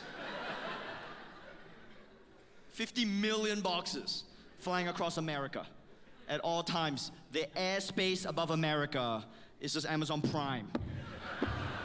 Packaging just knocking into each other like satellite debris. Right? More, more Prime. Can't get enough Prime here. Dammi più Prime, dammi più Prime. Eh, divertente, lui c'ha una bella mimica, bella mimica. Eh, mi ha fatto ridere più a più tratti. C'ha un punto di vista molto diverso perché di solito si stand up solo sul razzismo nero. Questo è un po' più sui cinesi, che è un po' diverso. Quindi c'è comunque un punto di vista nuovo. Ma vediamo Real. Ha il sostegno parlamentare per amministrare il più grande introito degli ultimi decenni, che potrebbe modificare radicalmente l'economia italiana. Chiama le due cose. Ma no, non sono d'accordo, va benissimo così. Infatti, sono contentissimo di Draghi io. eh. Non voglio andare alle elezioni di là, ma ci dovrai andare. Io non sono convinto che possa durare 5 anni, Draghi, siamo d'accordo, no? Però sono d'accordo, cioè, eh, mi ha fatto abbastanza contenta l'idea di mettere tutti insieme che non cade un altro governo in un momento del genere. Just track it, attenzione. Ah no, anche Just it. Il tuo ordine è stato confermato, perfetto. Ryzen 7 5008X. No. Sotto ai video, Matt Smat, io di solito scrivo quello di cui parliamo. Questo ve lo consiglio, lo trovate su Netflix, fa molto ridere. Tra l'altro lui ha tipo perso il matrimonio, uno dei due matrimoni che doveva fare in Cina, in Australia, anzi, perché la moglie è australiana. E quel momento è molto divertente. Vito Iovara, ma eri tu che sostenevi Fa- Fantasy 7 Remake come gioco a turni? Non come gioco a turni, ti prego, ti prego, ti prego. Abbiamo litigato con Spawn questa cosa. Lo sostenevo come non un gioco a turni, non lo è ed è evidente che non lo sia, ma con delle dinamiche che eh, lo fanno sembrare un gioco a turni, che gli dà, anzi, gli dà un ritmo di gioco a turno, anche se non lo è. Non la spiego più. Della pizza, Gogol, della pizza. Allora, vogliamo parlare anche un po' di giochi da tavola? Da tavola, da tavolo? Io vorrei farvi vedere una cosa orribile che hanno comprato, di quelli proprio banali. Allora, sto giocando, stiamo giocando tutti i sabati con la famiglia. Con la famiglia vuol dire a volte nipoti anche piccoli e a volte degli persone anziane, mediamente Sailor. Cioè una persona intelligente con zero voglia di leggere, di ascoltare una spiegazione o istruzione di un gioco. Quindi molto complesso trovare dei giochi per loro. Sta funzionando molto Dixit e prima o poi ve ne parlo se non lo conoscete. E Camaleonte e poi ve ne parlo. Ma oggi vi parlerò di questo. Che è Pictionary che dovreste conoscere, che era quello che devi disegnare. E, e gli altri devono indovinare le parole. Il problema è che Sailor per fare lo sborone ha preso questo Pictionary, che è Pictionary Air. Ed è terribile. Sweater. Bring a classic game into the digital age with new Pictionary Air. L'idea è che uno disegna con la penna nell'aria e il tratto funziona bene e gli altri lo riprendono con lo smartphone o con un iPad. Qual è il problema? Che se tu disegni nell'aria non le vedi le due linee e quindi andrai continuamente sulle due linee. Quindi quello che vedono gli altri è un perstrocchio di righe. Fine. Quindi è un gioco di merda. E dovremo usare per forza la lavagnetta e un pezzo di carta, perché sennò era ingiocabile. Assolutamente non comprate mai Pictionary. Tabletop Simulator. Cos'è the tabletop simulator? Già, non posso mettere roba elettronica. eh. picturist Non lo conosco Tabletop Simulator. Potenzialità di questo gioco. Di fuori. Una porta. Ah, ma vaffanculo, è quello che simula i giochi da tavolo della tecnologia. No, no, no. Forse una volta ho giocato a una cosa. Un carcassone, possibile? No, ma non c'entra niente con quello che dobbiamo fare noi. Mm, vi parlo di Dixit. Qui è tra di voi che conosce Dixit? Che invece, secondo me, è un po' lento. Camaleonte, per dire, ne parliamo la prossima volta, è assolutamente più rapido. Però è anche molto immediato. A me piace un casino Dixit. Tra l'altro c'ha delle carte fantastiche. Eh, recensioni minute 00. Ciao e benvenuti a una nuova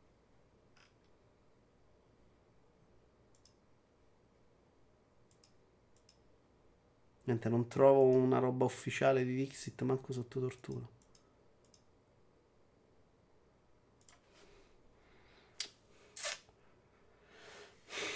Mai giocato, ma conosco anche Dixit. Dixit è bello in culo, mossa le carte e spiegalo a tutti. Allora, io c'ho, tra l'altro ho comprato già due espansioni. Eh, qual è lo scopo di Dixit? Tu hai sei carte in mano, a turno una persona deve dare un eh, argomento. Tutti gli altri devono mettere, eh, devono prendere una delle loro carte che ha a tema quell'argomento e dopodiché bisogna indovinare qual era la carta di quello che aveva scelto l'argomento del principale.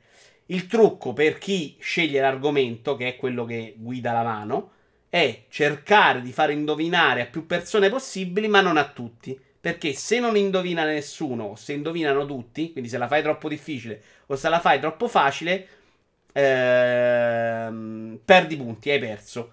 Se invece ne indovinano 3 su 4, tu vinci. E vincono anche gli altri che hanno indovinato la carta. Le carte sono fantastiche, quindi danno spazio a un sacco di letture diverse de- nella singola mano. Eh, può variare molto, ma è bellissima proprio la dinamica che si crea col gruppo. Se io conosco bene una persona che sta giocando con me, posso indirizzare l'argomento solo a lei. C'è una cosa nella carta che mi ricorda un'esperienza personale di me con quella persona, gioco tutto su quella persona. Rischiando però che quella persona non mi capisce e perdo. E quindi c'è, c'è veramente una roba veloce perché non devi avere niente in mano, cioè semplicemente ste carte le metti per terra. La prima volta che l'ho visto mi ha esploso il cervello. Tra l'altro le carte sono, anche le espansioni sono disegnate benissimo, cioè anche guardare le carte è una bellezza.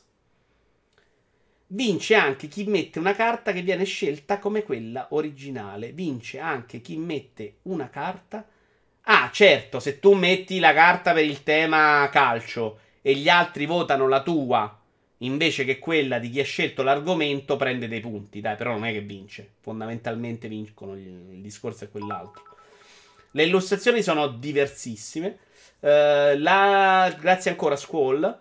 La versione che ha preso Sailor ha un regolamento un po' diverso per i 12 giocatori perché si può giocare fino in 6 e la versione che ho io la sua a 12. Però in realtà è giusto un problema di cartoncini, poi in realtà il numero di giocatori lo puoi variare abbastanza. Per giocare anche con persone di una certa età consiglio Las Vegas che non è male. Allora datemeli questi consigli però. Ve lo sto chiedendo da un sacco perché è un problema trovare esattamente quel discorso là. Tipo, ecco, abbiamo giocato anche a Tabù in questi giorni. Questa roba qua funziona molto bene. Perché non devi spiegare niente. Tabù lo conoscete, no? Tabù è quello che devi fare indovinare una serie di parole senza usare alcune parole che ti vieta il gioco. Tipo, devi fare indovinare Ibrahimovic e magari c'è scritto che non devi dire calcio. Non devi dire porta, non devi dire calciatore.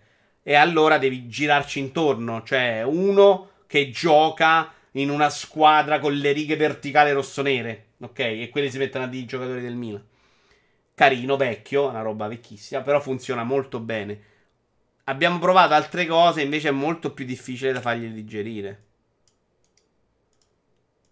Tabù, secondo me, dopo tanti anni funziona bene. E Tabù è uno di quelli che secondo me funziona anche abbastanza bene con uh, i bambini piccoli. Abbiamo provato con eh, i nipoti eh, di 7 e 9 anni.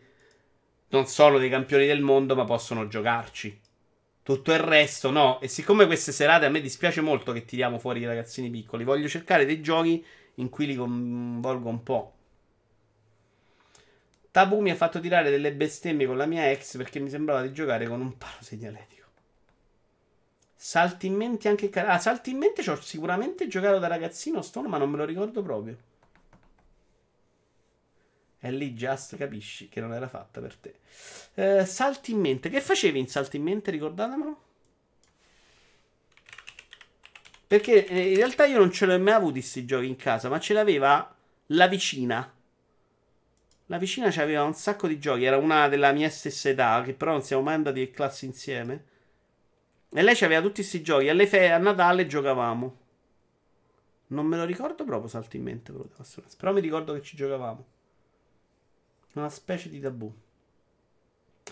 Eh, pure provato a inventarne io un gioco di questi, ma fun- la prova sul campo non ha funzionato benissimo. Era un misto tra un tabù e un camaleonte, di cui parlerò, vi parlerò la prossima volta. La prova sul campo non ha funzionato. Altrimenti ero già miliardario. Parliamo. Dai, poi vi parlo di un po' di serie TV e di un altro videogioco che ho finito ieri. E poi ce ne andiamo. Sono un'ora e 43, ci siamo vicini. Allora, Sherlock, Holmes A Games of Shadows, che è il secondo film di questa saga di Sherlock Holmes. È un po' tipo tabù, parliamo di saltimenti, ma anche delle prove pratiche tipo canto di segno. Non me lo ricordo assolutamente proprio. Allora, Sherlock, Holmes Game of Shadows, vediamo se c'è un trailer italiano che durerà ovviamente 18 ore. Il primo mi era piaciuto molto. Era una roba abbastanza mm, secondo trailer in HD. Abbastanza nuovo anche come idea di film all'epoca il primo. Tutto. Fa strano vedere una live che non sia il commenta senza la scritta dissonessione epica. Ieri durante Saremo invece non è caduto. L'altro ieri è saltato replay, ma ieri non è caduta la, la live. Abbastanza deludente a Game of Shadow rispetto al primo. Bravo, Brusi. Sembra veramente un altro tipo di film. È un film in cui danno un sacco di spazio al combattimento, che in parte c'era anche nel primo, ricordo. Ma secondo me qua non funziona il cattivo, non funziona la dinamica tra Sherlock Holmes e Watson. Mm, la moglie è messa in un ruolo completamente staccato che l'ho trovato veramente inutile, pedante, perché poi dura anche un sacco. E c'è tutta la parte d'azione che potrebbe essere un James Bond senza James Bond, ma non lo Sherlock Holmes tutta la parte sua di deduttiva l'hanno proprio eliminata in questo secondo. Mentre nel primo, se io non ricordo male, nel primo c'era ancora. Sento che è in pericolo. Sono anch'io preferivo il primo, dice Opez, ma sono comunque curioso del prossimo perché ne hanno annunciato un altro, bravo. Tutta sta scena in cui scappano, che sembra un film di guerra, di, di, di serioso. È anche un film che si prende molto sul serio, secondo me non è mai divertente veramente. Quindi mi sono proprio rotto le palle tutto il tempo, assolutamente deludente e brutto. Troppo lungo ma non malaccio. Invece a me Stone non è piaciuto per niente. Mi sono annoiato di bruttissimo. Invece da serie TV capolavoro, una serie TV capo... Abbiamo anche Bridgerton, ah, ce le facciamo tutte e due. Gret Pretender e Parola dell'allenatore non l'ho finita, quindi cito... Ah, c'è anche Arise. Allora, ci facciamo Bridgerton, L'arte soffiata e Arise. E poi basta. Allora, Arise, Arise. Arte soffiata, suggerimento di Matteo Zell, capolavoro della vita. È una serie eh, reality, in realtà, sul vetro soffiato. E il vetro soffiato... Io ne avevo visto una sui fabbri che era orribile, che davano su Sky. Questa si chiama L'arte soffiata, sono uscite due stagioni l'arte soffiata Netflix metto e praticamente loro hanno un tema in ogni episodio ehm, abstract, art of design, trailer ufficiale non è non la trovo cazzo come si chiama in inglese? Stone mi aiuti? Blow away no, sto, fantastico sto. Molto meglio da lontano in chat che dal vivo. Stone, sei utilissimo in chat. Addirittura prima che io te lo chiedessi è arrivata la risposta. Vabbè, qua non serve, ve la faccio vedere. Eh, qual è la cosa fighissima? È che le puntate durano una mezz'oretta. Sono asciugatissime. Cioè, tutta la parte di dramma della storia, dei personaggi, completamente segata. Ed è una roba in cui c'è gente che deve fare vetro e ti fanno vedere che fa il vetro. Ora, ovviamente hanno un tema, hanno de- delle cose da fare, a volte sono bellissime, a volte non hanno il tempo, fanno delle robe magari che non sembrano così eccezionali. È una roba figa perché stanno comunque lavorando con delle fornaci, con una roba che può andare a puttane ogni secondo. Non è Masterchef, che non è difficile che Masterchef prendi il piatto, lo lanci per terra, anche se so che è successo. Alcuni fanno delle robe incredibili. Ehm... Cos'è che, che gli unici dubbi che ho? Che la prima serie ci sono dei personaggi che dovrebbero essere semplicemente gente che fa vetro che sembrano proprio personaggi da serie TV. Sono troppo perfetti, secondo me, per quello che fanno, per quello che dicono, per come si muovono. Sembrano veramente costruiti. La seconda serie, invece, sono un po' più troppi de merda i personaggi. Cioè, la seconda serie, tra l'altro, ho rosicato un botto. Perché qual è il punto? Loro hanno un tema e in teoria devono premiare anche quanto sono attinenti al tema. Nella seconda stagione c'era uno bravissimo che però faceva ogni volta il cazzo che gli pareva e loro lo mandavano avanti perché era bravo. E no, è bravo, ma fa quello che vuole. Se no, vanno lì, fanno le cose che fanno a casa e sti cazzi. Eh, quindi ho un po' odiato sta cosa perché era veramente troppo scandalo. Era troppo Juve schifo. Perché non mi riparti con messo loop? No, perché sta facendo pausa. Per la prima serie, secondo me, è assolutamente meglio anche per personaggi. Noi non vediamo il trailer, porco. Ok. Secondo me, troppo stereotipati i soffiatori. E in realtà, secondo me, posso dirlo, secondo me, più nella prima stagione, Stone. Nella seconda partono con una che sembra una modella, che non c'entra niente.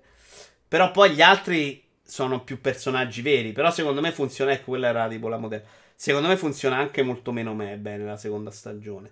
Però anche qui, stereotipati, non è facile trovare un attore che fa il vetro, Stone. Cioè, capisci che devono essere per forza veri.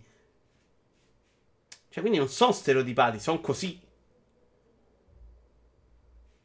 Tra l'altro, tranne le ultime puntate della stagione, hanno degli aiutanti che sono dei studenti. E lì c'è ogni, ogni volta sto studente che può fare una puttanata e rovinare la puntata, perché poi se ti si rompe il pezzo alla fine è finito, eh. E io sono veramente stato in ansia per loro tutto il tempo. E cazzo, nel mondo esistono solo 12 soffiatori. Eh, vabbè, però sono tutti soffiatori di un universo. Infatti, molti si conoscono. Stone. In parecchi, si capisce nella seconda stagione, erano andati dallo stesso insegnante. Cioè, chiaramente tutta una scuola, prendendoli tutti nello stesso posto. Dice Stone che è montata del merda. Io non sono d'accordo. Secondo me, a parte montata, dici perché ci sono i tagli. Vabbè, quello sì. Però secondo me invece il montaggio è una delle cose gradevoli. Cioè c'è veramente tanto poca mondezza. È tutto proprio liscio. È una roba che te guardi veramente con piacere un episodio. A me l'unica cosa che mi viene in mente è che con quelle fornaci e con quel calore l'odore di genovese fa scattare l'allarme antincendio. Beh, è fatta apposta, che cazzo dici? Però tra l'altro sì, deve essere una roba de puzza, de sudore terribile. Tutte le puntate sono sempre in affanno, mancano 10 minuti e stanno tutti in alto mare. Boom, 3 secondi tutto pronto. Sì, vabbè, ma non è il montaggio del merda, Stone, è il montaggio farlocco. Montaggio del merda è un'altra cosa, secondo me. La puntata è asciutta, poi che ti hanno preso in giro su arrivare all'ultimo secondo. Dai, sti cazzi. Fa, fa scena, ma non è niente di che. Bridgerton, non ne abbiamo parlato l'altra volta, che ormai sono passate già due settimane. In realtà eravamo pronti per farne una molto vicina. Io direi che prossima settimana possiamo tornare a farci un bel e noi leggevamo. A me fa scena una puntata, non due stagioni. Ho, ho capito la critica, però secondo me non, non è cattivo montaggio, è un'altra cosa. È cattiva scrittura. Senti che ti dico.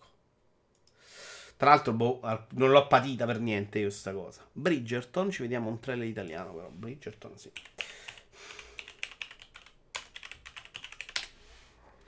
Serie molto criticata per l'affare Lupin qua. Ah, adesso c'era, porco.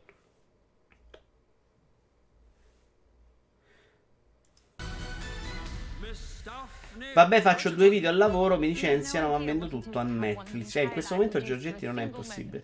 Stona sta alimentando il clima d'odio, tra l'altro è un crescendo, sto aspettando la bestemmia della... No, no, no, Stone ogni tanto se gli dà fastidio è giusto che lo dica io rispetto il fastidio di Stone. Allora, serie molto Jane Austiana. E a me Jane Austen piace un casino. E infatti mi ero riletto Ragione e Sentimento di recente, dopo aver visto il film. Guardati quella di James May, non so di che parli. Che mi licenziano anche bene tutta a Netflix. No, Giorgetti, che potresti vendere una serie tipo a Netflix. Lei è, in alcuni momenti mi fa impazzire la protagonista, in altri mi piace molto meno. Ed è una serie che, vabbè, l'inizio è molto genaustiano, cioè c'è questa vita vittoriana con delle varianti molto percepibili, cioè i neri dappertutto e la regina, che pure lei è mezza di colore, che tra l'altro sta lì a impicciarsi, c'è una roba che è molto fuori posto se vogliamo fare quel riferimento là. Però comunque il mondo che viene dipinto è bello e gioca molto sull'idea di John Austen, che era quello di raccontare anche quel tipo di, di, di rapporti uomo-donna, come erano costruiti, quali erano i problemi, questa cosa dei duelli, e sei compromesso e non sei compromesso. Che tra l'altro stanotte guardavo un documentario sulle spose bambine in Sicilia e il libro con letto di Pirandello, siamo da quei parti, eh, siamo lontanissimi. Comunque c'è questa, questa, nobiltà vittoriana con tutti i suoi problemi, gente ricca, gente meno povera, soldi nascosti. C'è un personaggio segreto che fa da collante, che è tipo un gazzettino di, di gossip, è tipo novella 2000, racconta i cazzi loro e bisognerebbe capire nella serie chi è questo personaggio segreto. L'ho trovato dopo 5 minuti. Io, però, vabbè, diciamo che dovrebbe essere un segreto. A un certo punto, vabbè, c'è la storia da commediola americana in cui loro fanno finta di essere innamorati e si innamorano. Però ti aspetti che questo incipit vada a finire fino alla fine. Invece, a un certo punto, quella roba si risolve, molto a sorpresa, secondo me, in mezza stagione, e diventa un porno soft. Perché per i successivi episodi ci sono i due protagonisti che scopano in continuazione da tutte le parti. Proprio ta- lei dovrebbe essere la super vergine, non preparata al rapporto. C'è tutta una puntata su lei che scopre. E a quel momento lo scopre e diventa un porno soft. E, e, proprio il gusto della serie, secondo me, si va un po' a perdere in questo atteggiamento un po' lascivo degli episodi successivi. Per il resto, serie gradevole con gran bei costumi di un universo che a me comunque fa piacere guardare perché è una roba molto alienante per noi, no? Siamo lì con quella che si è detto, si è incontrata nel giardino con uno, allora è compromessa e allora non si sposerà mai nella vita. Cioè, quella roba è reale, eh? Non è campata per aria. La compiata incipit alla Gossip Girl, più il fatto che la mia ragazza e mia cognata ne parlano bene, ve l'ha fatta scansare. Mi hai convinto. Penso che me ne terrò alla larga. Mi è piaciuta abbastanza. Devo dire che all'inizio, molto più di Lupin, ho fatto proprio fatica a digerire questa cosa delle persone di colore messe all'interno della nobiltà. In realtà serie, la serie di romanzi, intanto quella che ci fa un ride, grazie mille quella. Eh, proprio mentre parlavamo di soft porn, tra l'altro, chiedo scusa a tutti. Ehm hai visto il film Orgoglio e Pregiudizio? Mi ricordo Ragione e Sentimento, non Orgoglio e Pregiudizio. Però di Orgoglio e Pregiudizio ho sicuramente letto il, uh, il romanzo da ragazzino a scuola. Terza o quarta superiore, l'adoro. A me Genosta mi piace, non ci posso fare niente. Dicevo all'inizio mi ha dato un po' fastidio quella sta cosa delle persone di colore. Perché se la, la leggi come contesto storico è chiaro che è una forzatura che non c'entra niente, che, che stona proprio. Cioè, se tu stai con quella, quella cosa lì in mente, è una roba vagamente fastidiosa. Poi, considerando che i romanzi erano, cioè avevano già sta stortura, probabilmente è una delle cose forti della serie, perché ti dà un'altra versione del... È un universo parallelo, fondamentalmente. Sei una romanticona. Eh, sono scritti bene, mi piace molto.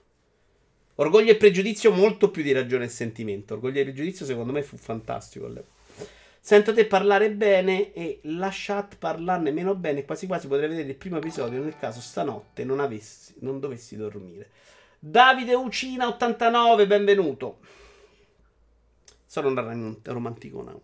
Tra l'altro lei è bellissima e vabbè, poi fa anche ridere, eh, perché esattamente come Austen ci sono i personaggi delle madri che sono mm, come dire, eh, un po' vittime del sistema, ma anche carnefici del sistema allo stesso livello. Tra l'altro, essendo state loro in passato vittime dello stesso sistema, c'è un discorso anche qui sul femminismo, perché le donne di quest'epoca veramente trattate come roba inutile e insignificante. Secondo me non ci sta bene proprio la seconda parte. L'ho proprio digerita male sta roba che deriva sul soft porn, queste scene di sesso inutili, ripetute continuamente, ma più volte nello stesso episodio. Si perde, secondo me, un po' della leggerezza che invece stava funzionando a meraviglia fino a quel punto. Peccato perché da quel punto in poi l'ho trovata proprio meno interessante. Cioè, se diventi Game of Thrones sbirulino, funzioni meno. Se sei la, la, la commediola, la Jane Austen eh, storica, ci sta, secondo me. Vito Iovara, a proposito di Sicilia, hai visto I Viceré? No, che cos'è? Un film o serie tv? Un libro? Non lo so. I Viceré 3 in italiano. Ve lo vedete anche voi. Entrerai al monastero. Provvederanno i benedettini alla tua educazione. Un film a giudicare dal trailer del 1975. Le loro amanti. Un romanzo censurato per oltre 100 anni. Chiudiamoci nel monastero o ci uccideranno tutti! Sono liberi. Madonna, che quello che parlava era terribile. Che, Libertà che amici è? non significa niente, ma che accontenta tutti. Libertà significa anche che ora che l'Italia è fatta, dobbiamo farci gli affari nostri. Comunque mi sono scaricato 18 libri da leggere, non ce la posso proprio fare. Voi siete di destra, il Presidente del Consiglio non è di sinistra. Tra l'altro, un racconto breve, Il silenzio di un autore che è considerato uno dei più grandi autori de- del secolo. È vecchio il film, però. 80, anni 80. questo. I padri operano per il bene dei loro figli, non per la loro infelicità. Neanche qua soft porn. Ma è quella, ma quella è stata dappertutto, cazzo. Anni 90. Sempre le cose di fretta e senza riflettere. Tra l'altro, lei non ho mai capito perché è considerata un'attrice brava. Per sconfiggere il male, il bene. Cagna maledetta, lei non la sopporto proprio la Capotondi. Ma secondo me ci sono due Capotondi, secondo me, Brusi, madre e figlia, perché io me la ricordo in film 180 anni fa ed è sempre uguale, fa in, fa in ba- 2007. Vabbè, allora è il trailer terribile. Io mi ricordo della roba vecchissima con la Capotondi. Come cazzo è possibile che è sempre identica? Ragazzi di Natale 95, tra l'altro. No, l'amore, come dicono i deboli. La Capotondi ha il viso che non convince come la Styles. La Styles è fantastica, ma stiamo scrivendo. Vogliamo parlare del best film Eva? Save the Last Dance, amici. No, il- mm, indeciso. no, in realtà piace più questo che 10 cose che odio di te. Tra l'altro, qua lei c'è un maglioncino che ci vado pazzo. Mia madre ho cercato di obbligarla per anni a, a farmelo. Lei mi piace un sacco il viso. Excuse me, are you Sarah Johnson? Your mother's been involved in an automobile accident. Hey, you Dan? La Styles è Giulia Stiles, vedi? Secondo me è molto fuori posto solo quando ha fatto la serial killer nella quarta stagione di Dexter era impiccarla, c'era una roba terribile. C'ha un culore importante. Però è... ci stava bene secondo me come personaggio. Tra l'altro era proprio imbaghito qua, eh, perché ho visto 10 cose che ero di te su Telepiù e poi andai al cinema per Save the Last Dance e per Otello, proprio per lei, eh, non per altro.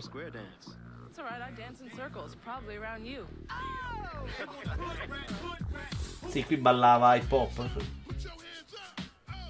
Seems like they're letting anybody in. Quit it, Nikki. Allora, chiudiamo con Arise e poi ce ne andiamo tutti a casa. Ci becchiamo un bel trailerino. Però secondo me Bridgerton recitata meglio di Lupin, per dire. Eh. Cioè, secondo me il livello di scrittura e recitazione è già più alto. Secondo me è una buona serie. Arise Waltrog scriviamo. Che ricordiamo è una delle mie più grandi caratteristiche, saper scrivere Waltrog. Full game. Allora, l'ho preso due o tre giorni fa su consiglio di Tommaso De Beruletti. L'avevamo visto in uno state of play.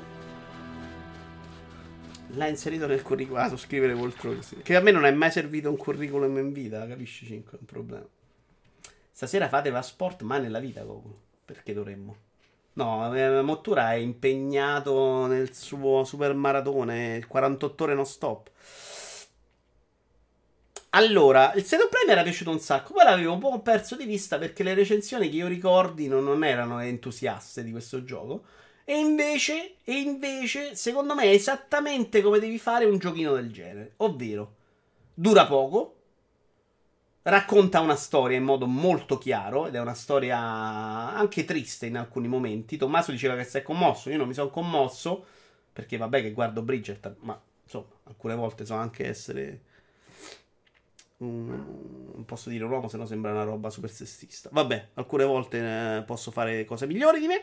Eh, ed è diviso in capitoli. Ogni capitolo ha una meccanica di gameplay basata sempre più o meno sulla stessa idea di mandare avanti, mandare indietro, spostare qualcosa, non spostare. Però sono idee vagamente diverse l'una dall'altra.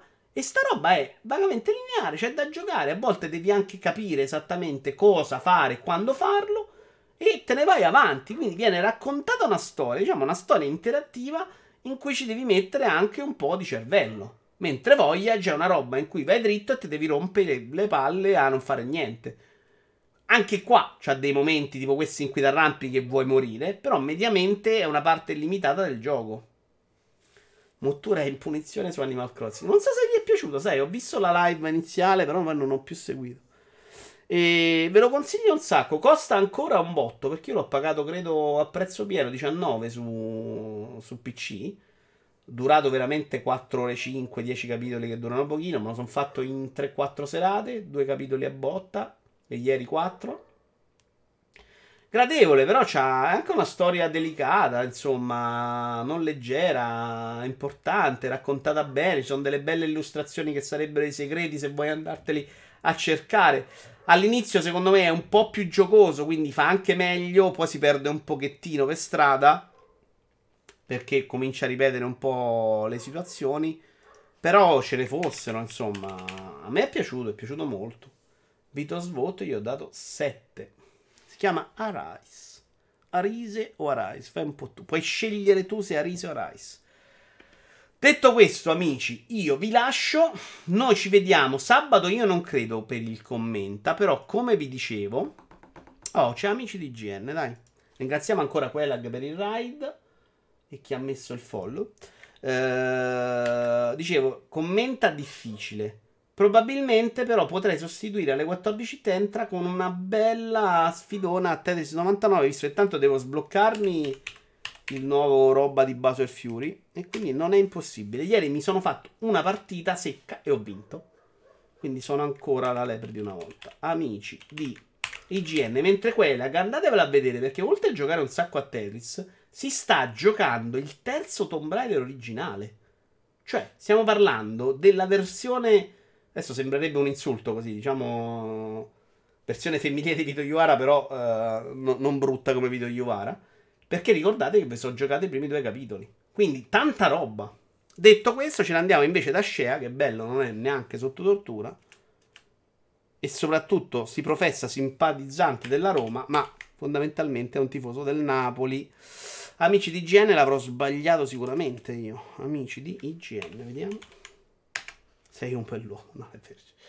Sono un uomo prestante, no? Signori, l'ho indovinato, quindi andatemelo a salutare. Eh, noi ci vediamo. Ah, sabato ci sarebbe anche un'altra possibilità in realtà. La possibilità di farvi vedere PlayStation 5. Oh, Iaci. No, Iaci. Di farvi vedere PlayStation 5 perché sabato sera c'è un amico qui che me la porta in prova. Però non credo proprio che lo farò. Molto difficile. Però ne riparliamo durante Tetris. Ciao ragazzi, alla prossima. Grazie mille per la compagnia. Ciao ciao.